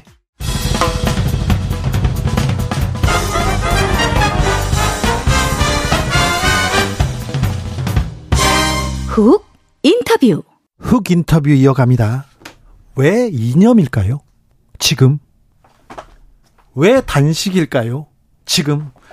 두루두루 물어봅니다. 조원진 우리공화당 대표 모셨습니다. 어서 오십시오. 오랜만입니다. 네, 잘 지내십니까? 예. 항상 그렇게 좋아 보이십니다. 항상 항상 고민하고 있죠. 고민은 하는데, 네. 음, 왜 이념 얘기했을까요? 자, 외교 안보 다지고 이제 민생으로 간다, 경제 챙기겠다 이거 얘기하는 게 대통령의 민생 경제의 성과를 낼 게 거의 없잖아요. 좀 민생이라는 게 좋죠. 갑자기 돌아오는 것도 아니고 네. 그러니까 이제 프레임 전환을 8월 달부터 네. 해야죠. 어, 이념으로 갈 거다. 예. 이런 생각을 했는데 우선 대표님은 이념으로 갈 거라고 했어. 저는 경제로 가야 된다고 생각했는데. 아주 경제로 가는 게 당연한데. 당연한데. 그런데 이념으로 갈 거다. 왜냐하면 네. 집안 단속부터 좀 하자. 어? 집안 단속이요? 왜냐하면 지금 32% 35% 선에서 묶여 있잖아요 지지율이. 네. 어떻게든 40%는 올려야 된다.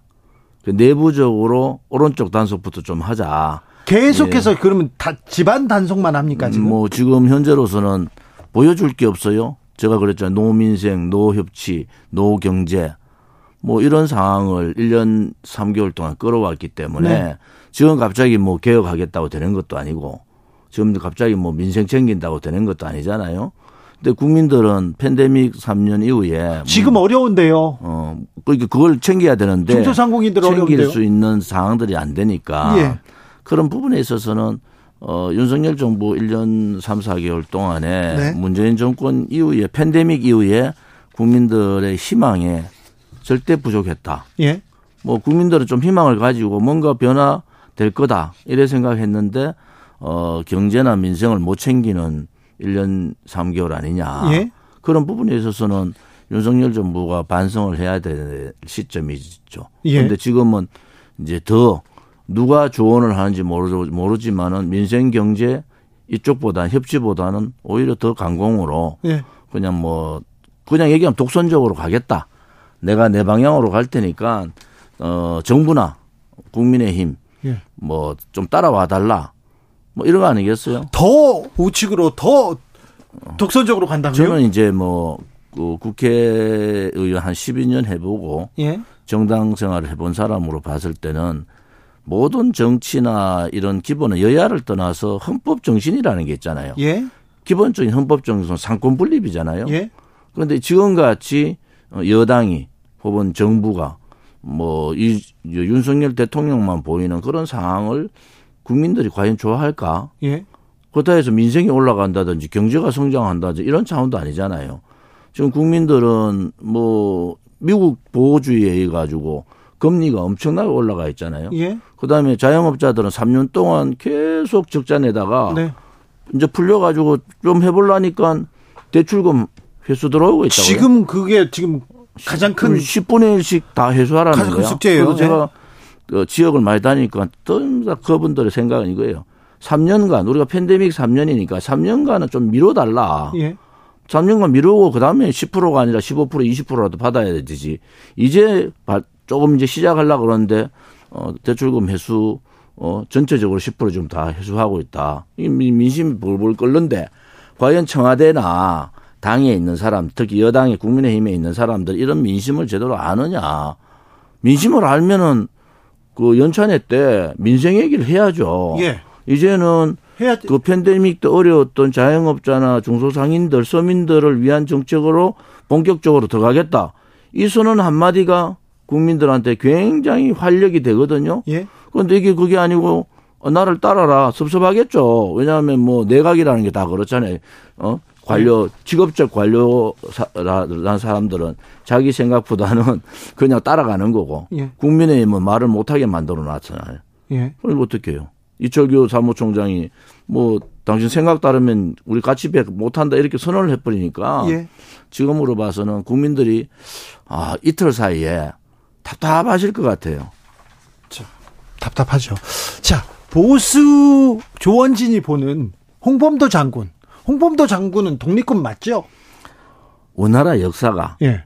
어, 근현대사를 보면은 예. 이제 우리가 1900년도 예. 그다음에 일제 36년 그리고 어정 어, 정부 수립 건국 예. 그리고 전쟁 그 이제 어, 대한민국 그, 그, 이제 그 산업화 민주화 예. 이런 그 역사의 과정들이 있잖아요. 예. 그 과정 과정들을 그 시대의 상황들이 다 있는 겁니다. 네. 그래서 그 시대 상황들을 어떻게 인식할 거냐. 예. 또 하나는 문재인 정권에서도 육사에다가 그 흉상 설치할 때 국민들 동의 안 얻었어요. 단지 문재인 정권에서 그랬으니까 우리는 그렇게 하지 않는데 이게 아니고 예. 국민들한테 혹은 여러 사람들하고 여러 가지 협의를 해서 예. 자 이런 부분들이 국민 공감대가 있으면은 네. 뭐 하는 거 아니겠어 어느 날 갑자기 뭐 지금 민생 얘기해야 되는데 갑자기 이념을 그렇죠. 강하게 얘기하고 또 그, 그 이념 하에서 지금 뭐 흉상 문제를 민생 챙기라고 하니까 흉상 얘기하는 흉상을 챙기고 있으니까 예. 국민들은 아, 지금 홍범도 장군이 흉상이 중요한가? 그렇죠. 그런 거 아니겠어요? 그렇죠. 저는 사실은 뭐 그런 이전 부분에 대해서는 육사가 네. 우선 국방부가 자발적으로 했었으면 하는 바람인데 네. 이것이 자발적이 아니고 국방부 장관이나 육사에서 아무런 어, 제처가 없었는데 용산에서 제처가 없었는데 그걸 자발적으로 했을까 그런 부분들은 이미 이제는 이념으로 가 겠다. 네. 그러니까 그 이념 안에 홍범도 장군도 네. 속해 있다. 네. 이렇게 보는 거죠. 그렇습니까? 아무튼 박근혜 전 대통령 그리고 박정희 전 대통령 이렇게 계속 이런 뭐지 어, 그 철학을 모시는 우리 공화당 아닙니까? 이승만 대통령도 모시죠. 네, 알겠어요. 자, 그 얘기가 나오면 그럼 공산주의 전력이 있으면 안, 안 됩니까? 그 박정희 전 대통령은요. 공산주의자가 아니죠. 박 대통령은 이미 네, 전향했으니까. 어, 이미 어, 마음을 바꾸고 이 나라의 경제 발전에 혁혁한 어, 자리를 잡아주신 아, 분 아닙니까? 공산주의 하다가 넘어오신 거 뭐, 아니에요? 뭐, 그거는 이미 국민들이 네. 국민들이 지금 박정희 대통령 보고 공산주의자라는 사람이 없잖아요. 아, 그렇죠. 그게 제가 얘기하는 것은 네. 홍범도 장군에 대한 부분들을 네. 독립 투사로서 예. 어, 독립 투사로서의 공이 있잖아요. 예. 그 공과 또 이후에 역사적으로 이제 검토를 해봐야 될 어? 그런 상황들은 좀 구분을 해라. 네. 이거를 다 둘을 묶어 가지고 예. 공도 없어지고 어 그냥 어 이거 과만 가지고 이래 하는 거는 뭐 저는 그 당시에 뭐 중국도 공산주의 국가고 소련도 공산주의 네. 국가잖아요. 네. 그러니까 그런 부분에 있어서는 우리가 좀 더 냉정한 어 평가가 필요하다. 그렇죠. 보수 조원진이 보는 홍범도의 평가도 이런데 왜 대통령은 이렇게 이렇게 지금 대통령... 이 이념으로 프레임 전환을 했다는 것은 네. 누군가가 옆에서 예. 그런 조언을 하셨을 거예요. 그런데 예. 저는 그거는 옳지 않다. 오히려 네. 어, 총선 때까지 민생에 올인하는 그러한 모습들이 총선 결과가 좋은 결과를 바랄 수 있는 거 아니냐. 알겠습니다. 네. 대통령 지지율 얘기를 아까 어, 대표님께서 했습니다. 윤 대통령 국정 운영 잘하고 있다 33%, 잘못하고 있다 59%. 엠브레인 퍼블릭, 케이스탯, 케이스탯 리서치 그리고 코리아 리서치, 한국 리서치가 28일, 30일 진행한 어, 여론조사에서 이런 집계가 나왔습니다. 자세한 내용은 중앙선거 여론조사 심의위원회 홈페이지 참조하시면 됩니다. 이재명 대표는 왜 단식을 했을까요? 내부적으로 네. 이제 정기국회에서 체포동의안 안건이 올라올 텐데 내가 단식까지 하는데 네. 당신들이 부결 좀 시켜달라 그겁니다. 잠시만요. 단식에 나섰어요. 어. 민주주의를 구하겠다. 어. 근데 그 검찰 수사도 계속 있고 그런데 내부용이라고요? 내부용이죠. 사법 리스크에 대한 대응이다. 저는 그래 보지. 지금 뭐 생뚱맞게 왜 지금 왜 단식하지? 국민들한테 아, 이재명 대표가 단식을 시작했어요. 그러면 그 당신의 명분이 떨어진다. 이재명 대표가 아닌 혹은 다른 예를 들어서 뭐 박강원 원내대표가 단식을 들어갔다. 이런 입장하고는 좀 다른 거 아닌가요? 그런데 뭐 민주주의를 이렇게 바로 세우겠다, 지키겠다 얘기했고 오염수 어, 막지 못해서 오염수 얘기하고 있고 윤석열 정부가 헌정 질서 민주주의 파괴하고 있다. 이 어, 국민들 향해서 정쟁을 하고 있다. 그래서 그래서 이제 이걸 막겠다고 이렇게 말은 지금 이재명 대표가 그렇게 세 가지인가 네 가지 했는 네. 말들은 어느 정도 일리가 있어요. 그런데 국민들의 생각은 왜 이재명 대표가 말한 것보다 이재명 대표가 지금 처해 있는 상황들을 더 잘 알고 계신다. 네. 그런 입장으로 봐서는 이재명 대표의 단식은 크게 호응을 못 얻을 거다 이래 봅니다. 이재명 대표 취임 1년을 맞 맞았습니다. 취임 1년 어떻게 보십니까? 저는 윤석열 대, 어, 대통령, 윤석열 정부에 점수를 많이 주는 사람이 아닌데 네. 그것은 많은 실정이 있었다는 거 아닙니까? 예. 또 민주당이 뭐 1 특, 어, 특검, 4 어, 국조 예. 이렇게 국정조사 요구하잖아요. 그만큼 문제가 많았다는 거 아닙니까? 그런데 네. 왜 민주당이 지지율이 안 오르는 거가 그것은 어떤 일이 터지면은 이재명 대표의 사법 리스크가 항상 나오면서 덮여버려요. 그러니까 지금 국민의힘이 민주당이 국민의힘보다 지지율이 떨어지는 이유도 민주당이 문제가 있죠. 사실은 뭐 부패한 여러 가지 있고 김남국 문제도 있고 돈봉투 문제도 있고 있잖아요. 네. 그런데 국민의힘도 잘하지 못하잖아요. 네. 그러면 야당은 프레임이 있는 거예요. 예? 항상 집권 여당보다는 야당의 프레임이 있는데 그러한 과정들이 이재명 사법 리스크에 갈 때마다 다 덮이는 거예요. 그것이 뭐 검찰발 됐던 그 윤석열 정부 발이 됐던 그렇죠. 그런 정, 상황으로 가고 있는 정부 여당이 정부 여당이 그리고 검찰에서 사안이 실정이 있을 때마다 이재명 카드로 덮는 거 아니냐 이런 얘기도 이재명 사법 리스크가. 없었으면은 네. 덮을 수도 없잖아요. 아, 예. 제가 말씀드리잖아요. 박강원 원내대표가 오늘 같이 선언을 했다. 이거는 대단히 큰 이슈가 돼요. 그런데 이재명 대표가 갑자기 단식을 한다. 어, 그거는 뭐 국민들한테 그렇게 큰 호응을 못 얻는다 이래 보는 거죠. 여의도는 지금 다 총선으로 지금 생각이 다 넘어갔는데요. 음, 한동훈 법무부 장관 어떻게 해야 할까요? 어찌 보십니까? 저는 한동훈 법무부 장관은 국회 가서 좀 배워라. 네. 어, 이제 검찰이나 법무부 장관이 아니고 네. 국회를 그것도 지역구로 나가서 네. 지역구 유권자들하고 국민들하고 좀 직접 접촉을 할 필요가 있겠다. 지금 국회 와가지고 직접 이렇게 대국민 홍보전 하지 않습니까? 뭐 직접 해보면은 예.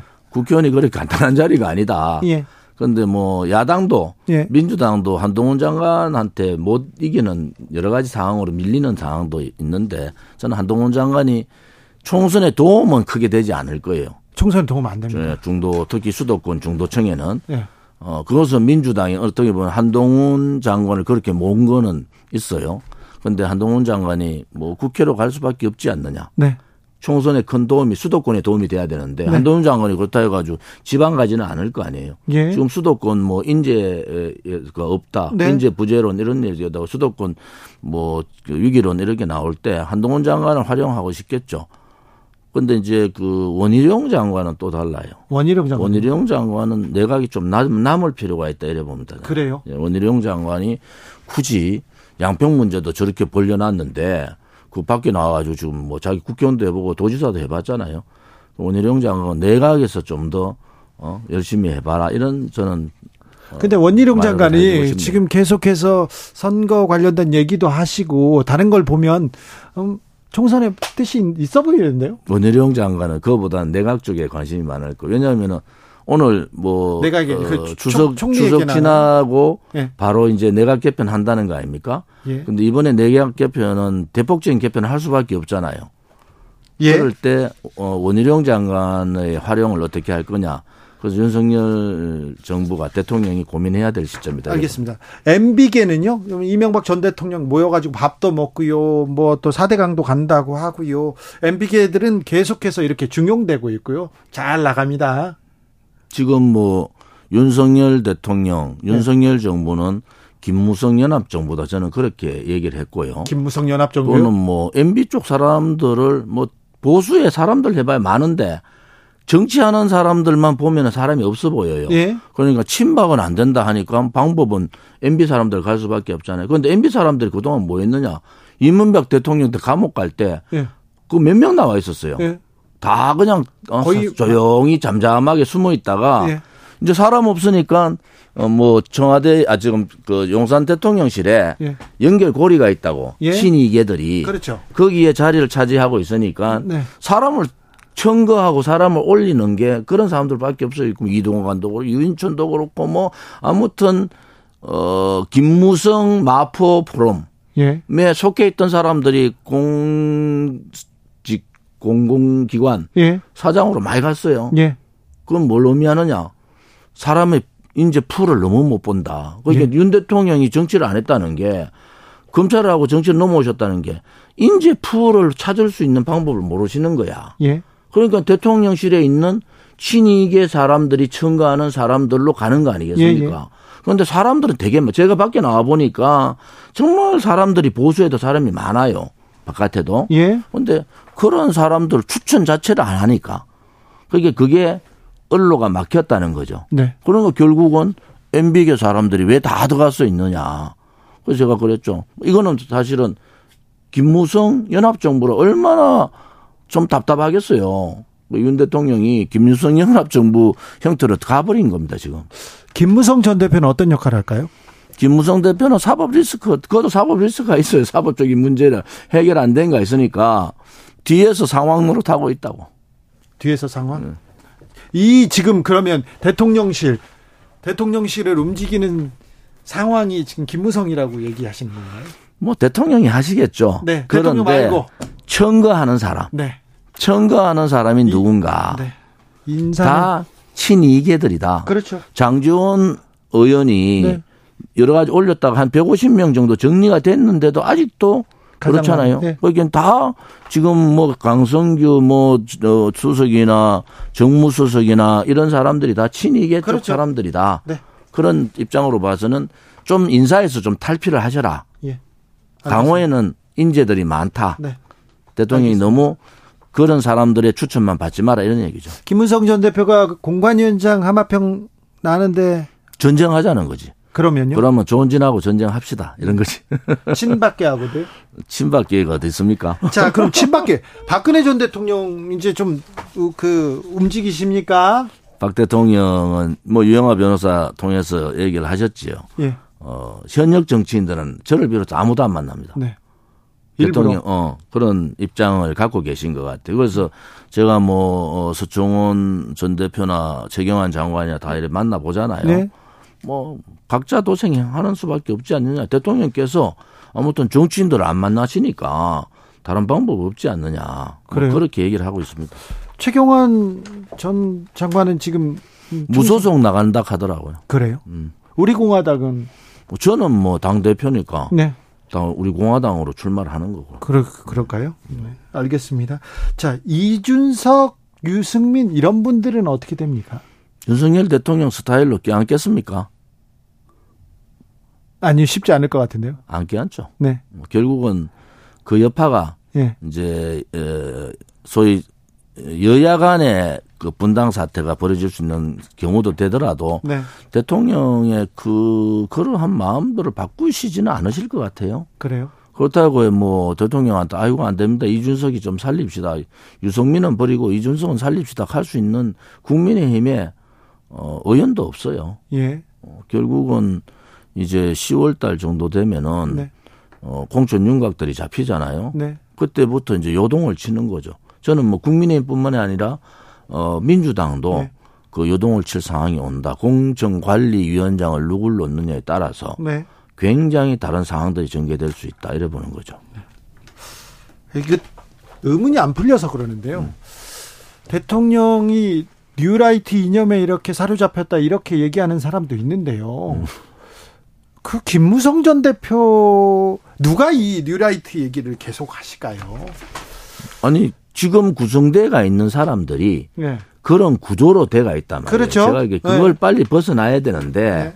한쪽 얘기를 계속 들으면은 네. 대통령이 정치를 오래 하신 게 아니잖아요. 예. 인생의 철학을 갖고 있을지 몰라도 네. 국정 운영의 철학이나 정치에 대한 철학을 갖고 계신 건 특히 이념에 대한 철학은 이념... 확실히 없단 말이에요. 네, 없, 없으셨어요. 그러니까 누군가가 네. 뭐 우리는 뭐 사실은 윤석열 대통령이 아니 보수인가 진보인가 고민도 많이 했다고 요, 사실은. 네. 그런데 지금의 윤석열 대통령의 방향 바뀌었잖아요. 예. 그러면 어, 청, 어, 용산 대통령실이나 어, 또 이제 사람들을 계속 채용해서 사람들을 이제 인재로 이제 각 부서에 놓는 사람들이 대부분 네. 다 그런 성향대의 사람들이 있잖아요. 예. 그게 이념 바로 간 길을 누가 자꾸 옆에서 얘기를 하는 거겠죠. 네. 사실은 지금은 어, 이념에 대한 부분들은 분명히 지켜야 될 것은 네. 헌법적 가치를 지키는 건 맞아요. 예. 그런데 이제 지금은 너무 어려우니까 민생 경제에 좀 올인하는 그러한 정부가 됐으면 바람입니다. 아, 그래요? 그러게요. 온 국민이 바라고 있어요. 근데 언제까지 이렇게. 결국은 총선이라는 그 수도권인 그 집권 여당, 예. 특히 대통령의 정당에는 점수를 많이 안 줍니다. 수도권에서는 항상 어려웠죠. 어렵죠. 예. 어, 8번 어, 그 수도권 선거 중에서 예. 어, 거의 뭐 여섯 번 정도가 수, 어, 저, 저 야당이 이기는 선거 아니겠습니까? 예. 그런데 지금도 마찬가지야. 지금은 대통령의 지지율이 꽉 묶여버려. 제가 제일 예. 걱정했던 게 그거예요. 대통령 지지율하고 국민의힘 지지율이 따로 놀면은 한쪽이 좀 잘하면 될 수 있는데 이게 똑같이 가잖아요. 예. 그것은 용산 대통령실이나 국민의힘이 책임이 크다. 네. 이렇게 보는 거죠. 왜냐하면 목소리를 못 내게 하니까. 알겠습니다. 그러니까 똑같이 가는 수밖에 없다. 이래 보는 거죠. 여기까지 들을까요? 조원진 우리 공화당 대표였습니다. 감사합니다. 정치 피로, 사건 사고로 인한 피로, 고달픈 일상에서 오는 피로. 오늘 시사하셨습니까? 경험해 보세요. 들은 날과 안 들은 날의 차이. 여러분의 피로를 날려줄 저녁 한 끼 시사. 추진우 라이브.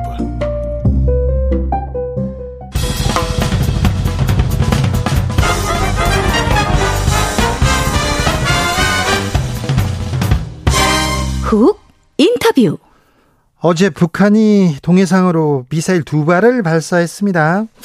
한미 연합 훈련이 있는데요. 북한 최근에 남반부 영토를 점령하겠다 이런 얘기를 하면서 전군 지휘 훈련도 했는데요.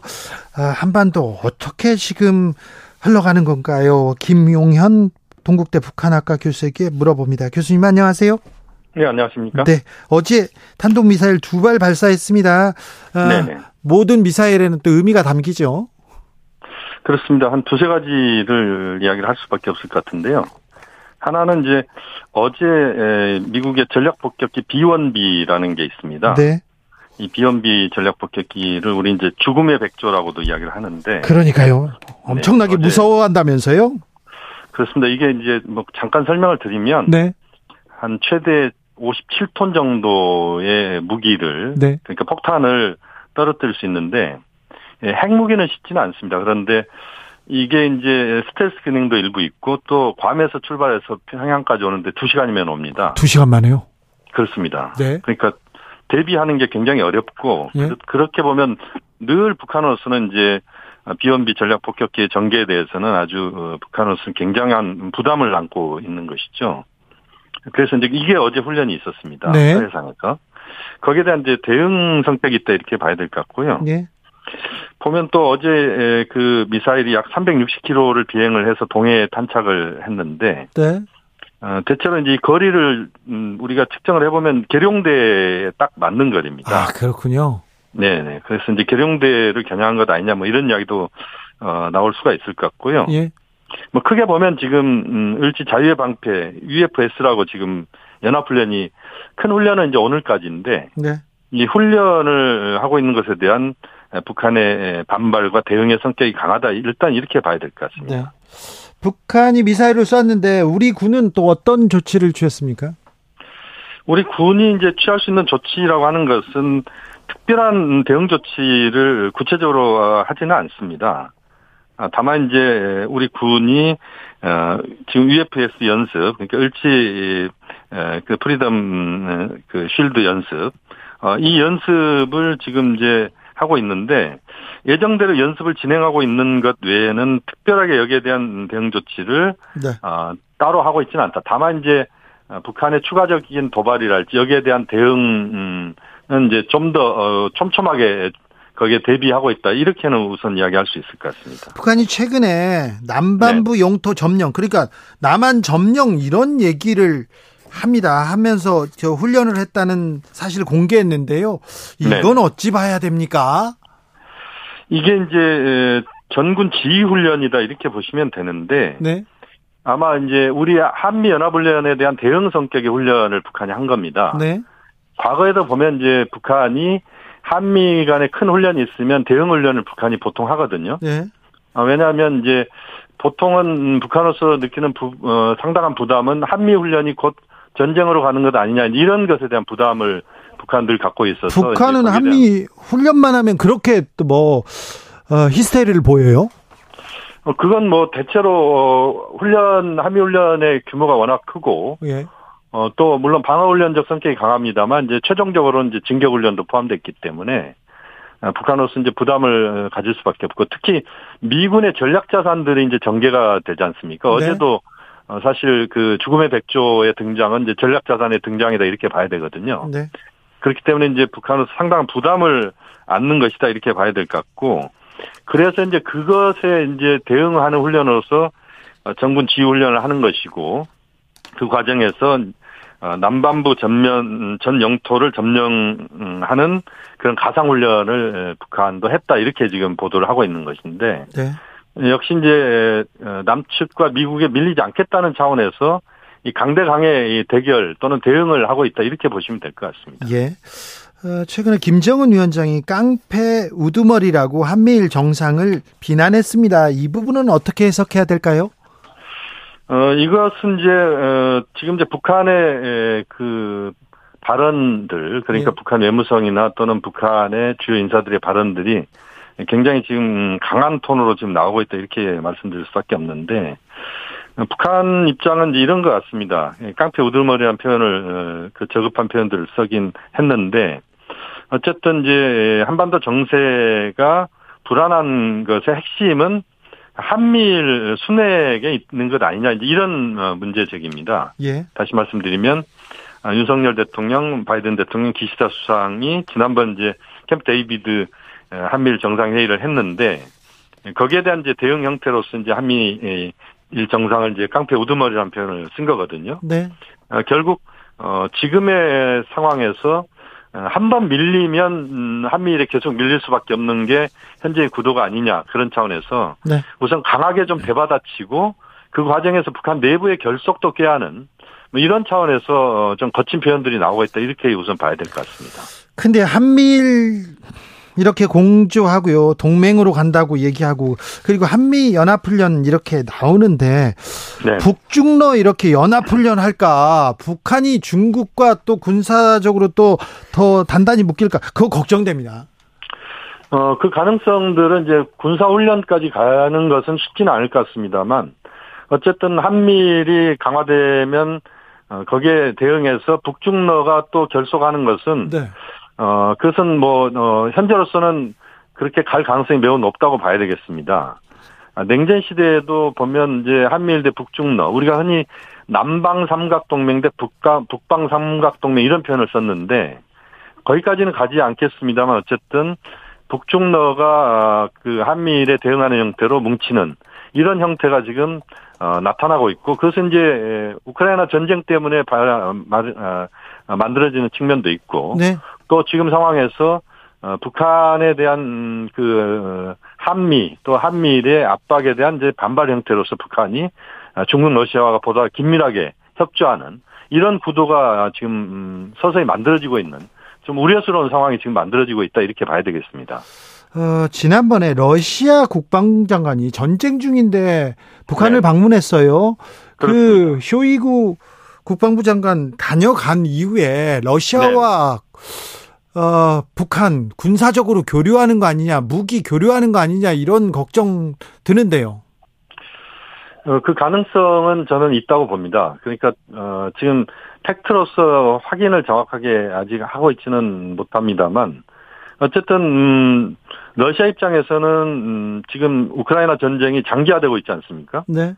어, 그렇게 보면 음, 어, 전쟁 물자, 특히 포탄이나 이런 부분이 이제 부족한 것으로 저희들이 파악하고 있는데, 그 과정에서 이제 북한 쪽에, 어, 그, 전쟁 물자들이 러시아 쪽으로 가고, 그 다음에 러시아가 북한에 줄 수 있는 것들이 대체로 보면 식량일 가능성이 높습니다.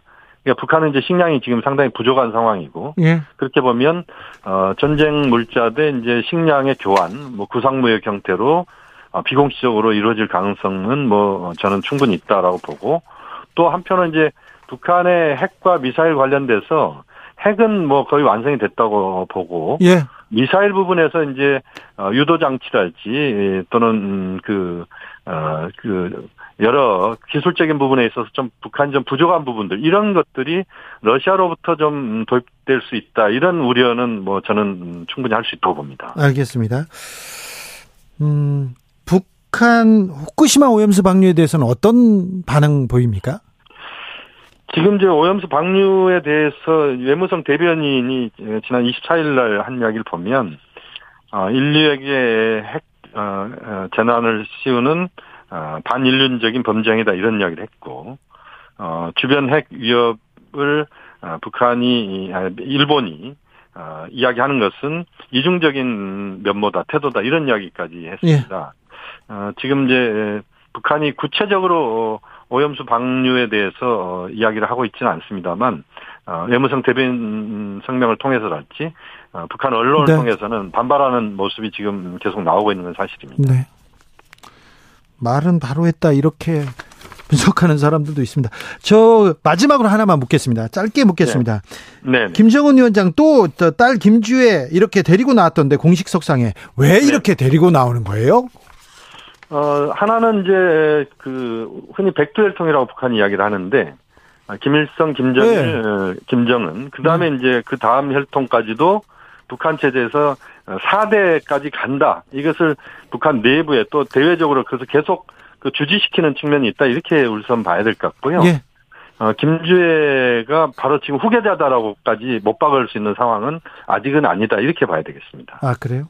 아무튼 뭐 데리고 다니고 막 그 앞에서 담배 피고 왜 그러는지 좀 이해가 안 돼서 물었습니다. 김용현 동국대 북한학과 교수였습니다. 감사합니다. 네, 고맙습니다. 교통정보센터 다녀오겠습니다. 정현정 씨.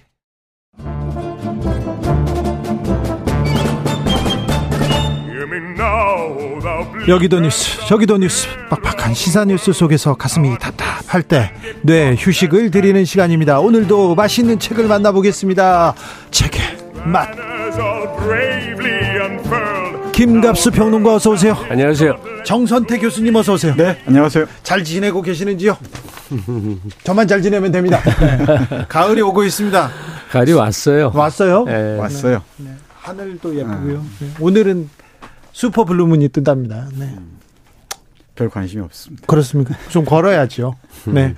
자, 오늘은 어떤 책 맛볼까요?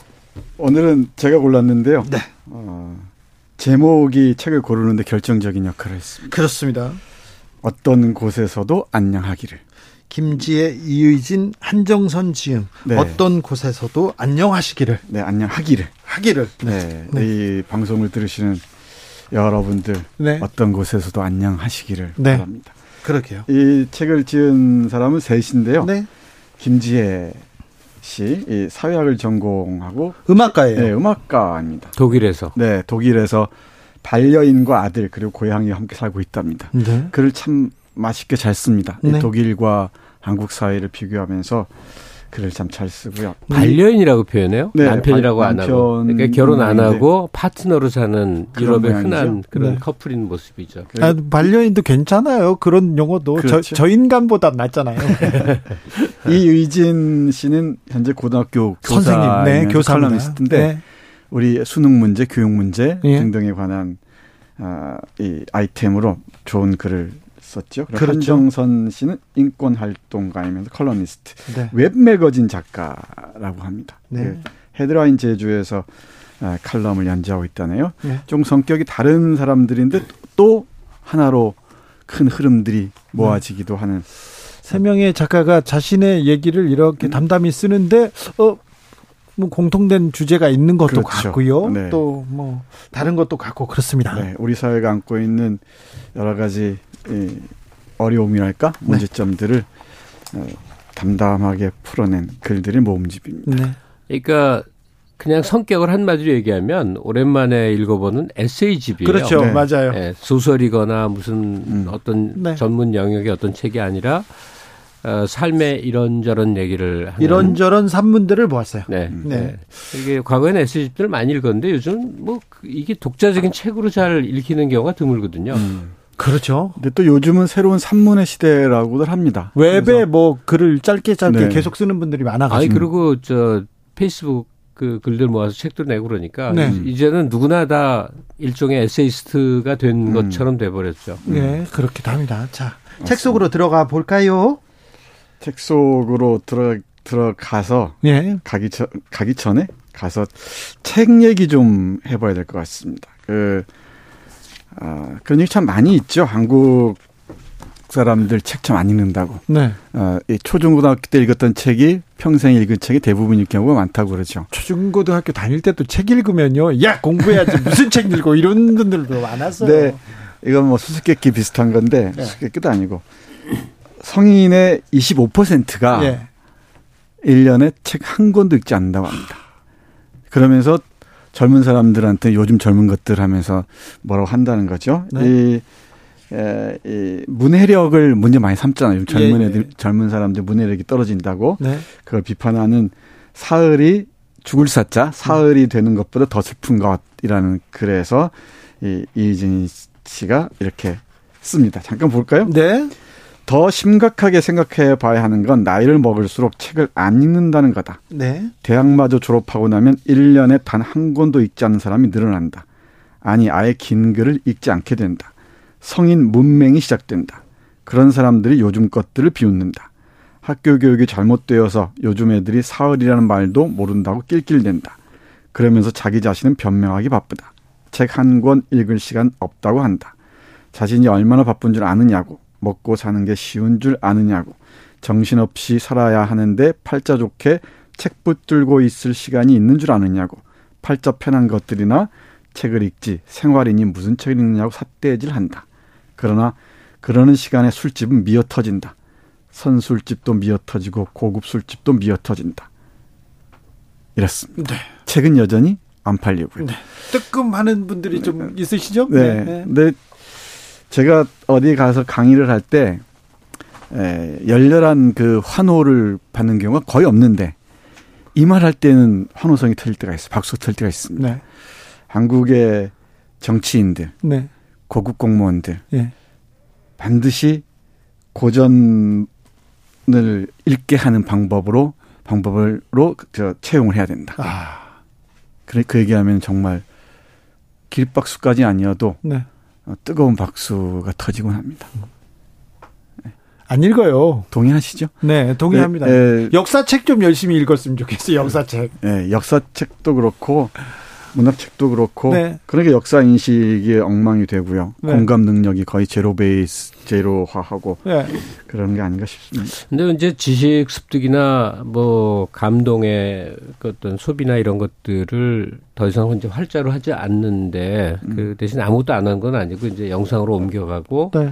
매체가 달라진 그런 상황이잖아요. 예. 근데 우리 같은 사람이 열심히 이제 책 얘기하는 이유는 어, 책을 통해서 습득한 것만이 가능한 이게 인간의 어떤 내적 깊이나 품격이나 그렇죠. 수준이나 이런 음. 것들의 문제 때문에 이제 자꾸 얘기를 하죠. 근데 자꾸 이제 왜 책을 안 읽냐라는 분위기로 몰고 가면 참 부담감들을 느껴요. 근데 음. 환경은 책을 통해서 뭘 하기가 참 어려운 그런 상황이고요.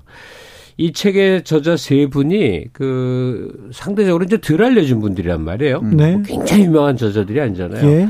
근데 나름 깨어있는 이제 시선으로 세상의 온갖 일들을 들여다봐요. 장애인들의 현실 얘기가 책 앞부분에는 음. 참 많이 나오고 또 교사하시는 분은 교육 현장에서 느끼는 것, 제주살이 하시는 분은 그 중년 비혼 어, 여성으로 살아가는 그 애처로움 또는 뭐 제주 생활의 특성 이런 것들이 이제 우리가 깨어 있는 감각과 시각으로 세상 곳곳을 막 얘기하면 너무 아픈 데도 많고 괴로움도 많은데 실제 우리의 삶에서 현장에서 느껴지는 것과 이렇게 같은 수위에 네. 가르치는 입장이 아니라 같은 수위에 이런저런 것들이 음. 이렇게 다가와서 좀 잔잔하게 아픈 얘기인데 잔잔하게 읽히는 뭐 그런 성격의 책입니다. 네, 네 맞습니다. 이웃에 있을 법한 사람 얘기예요. 네, 예를 그 김갑 선생 어, 말씀을 이어받아서 예를 들면은 그 독일 살이하는 김지혜 예. 씨가 예. 쓴 글이 하나 있습니다. 네. 우리는 무엇을 두고 쓰레기라고 하는 가인데 독일 얘기할 때마다 또는 북유럽 얘기할 때마다 뭐 트럭 운전사나 어, 청소부나 국회의원이나 뭐 교수나 거의 뭐 큰 차이가 큰 차이가 임금, 임금 차이도 없고 네. 사회적 인식의 차이도 없다고 하잖아요. 한국 한국은 왜 그럴까? 하는데 거기 하나 이런 인용을 합니다. 저도 기억이 나는데 어떤 시의원이 한 말이라고 하죠. 환경 미화원은 특별한 지식이나 기술이 필요 없는 업종이다. 환경 미화원은 신의 직장, 로또 인사, 로또 자리 이런 식으로 얘기했다는 거예요. 예. 여기에 대해서 이 김지혜 씨는 이렇게 얘기합니다. 환경 미화원의 월급이 왜 이렇게 많냐면 한 시의원은 이렇게 투덜거렸다. 미안하지만 내 눈에는 대한민국의 의원직이야말로 특별한 지식이나 기술이 필요 없는 업종으로 보인다. 산재로 다치거나 죽을 일 없는 신의 직장이고 로또 자리 말이다. 계단 아래 사람이 생활할 수도 없는 공간을 사람에게 내어주고 콧노래도 부르지 말고 앉지도 말라고 이야기하는 사회. 청소 부, 청소 환경 미화원들의 그 환경을 얘기하는 거죠. 교통에 방해되고 시끄러우니 모두가 잠든 시간 조용히 일어라고 청소 노동자에게 말하는 사회. 누군가의 존재를 숨기고 지어내는 사회는 과연 정상일까? 음. 문득 궁금해진다. 우리에게 쓰레기는 무엇인가? 우리는 지금 무엇을 두고 쓰레기라고 하는가? 예. 끄덕이게 합니다, 고개를. 네. 우리 저 PC주의란 말 이제 이제는 많이 알려졌죠. 정치적 올바름, 음. 올바른 얘기하는 거. 예. 근데 이제 그 PC주의적 관점에서 게 굉장히 조롱받는 세상이잖아요. 예. 예. 근데 이 책은 처음부터 끝까지 PC주의라고 보시면 돼요. 음. 네. 소수자에게 뭐 뭐에 대해서 세상 모든 문제에 대해서 흔히 말하는 올곧고 올바른 얘기의 시각으로 제 여성이 모든 예. 사물을 바라봅니다. 그래서 뭐 생활 속에서 정치 얘기, 생활 속에서 다른 교육 얘기를 계속 하고 있는데 네. 왜 그렇게 됐을까요? 어, 얼마 전에 한 가수 김윤아 씨가 오염수 문제에 대해서 얘기를 했어요. 자기네 자기 네. 생각을 했는데 뭐 보수 언론에서 그리고 그, 그 엄청나게 뭐 댓글에서 거의 하, 혐오스러운 글을 갖다가 이렇게 써도 되는 걸 보고 어, 왜 이렇게 됐지 이런 생각에 굉장히 섬뜩했습니다. 참 어, 대학에서 가르치는 사람으로서 참 어려움이 많습니다. 어, 떤게 옳은지, 예. 어떤 게 정의로운지, 예. 어떻게 행동해야 되는지 가르치기가 참 어려워져. 아니 그런데 자기 생각을 음. 생각을 얘기했다고 해서 이렇게 비판 비난받는다 이거는 아니잖아요. 그러니까 지금 정 교수도 그러잖아요. 어떤 걸 옳다고 가르쳐야 네. 되는지 모르겠다라고 네. 하는데 저는 약간 견해가 다른 게그 네. 옳은 건 상대적일 수 있는데 각각의 다른 얘기들이 각각 주장될 수 있어야 되는데 그렇죠. 그렇죠. 예. 그 집단 떼거리로 그냥 매도해 버리는 네. 저도 많이 겪는 일이거든요. 네. 어떤 의견을 냈다가 어마어마한 이제 공격과 반론을 받는데 사실 생각이 있어서 하는 소리인데 말이에요.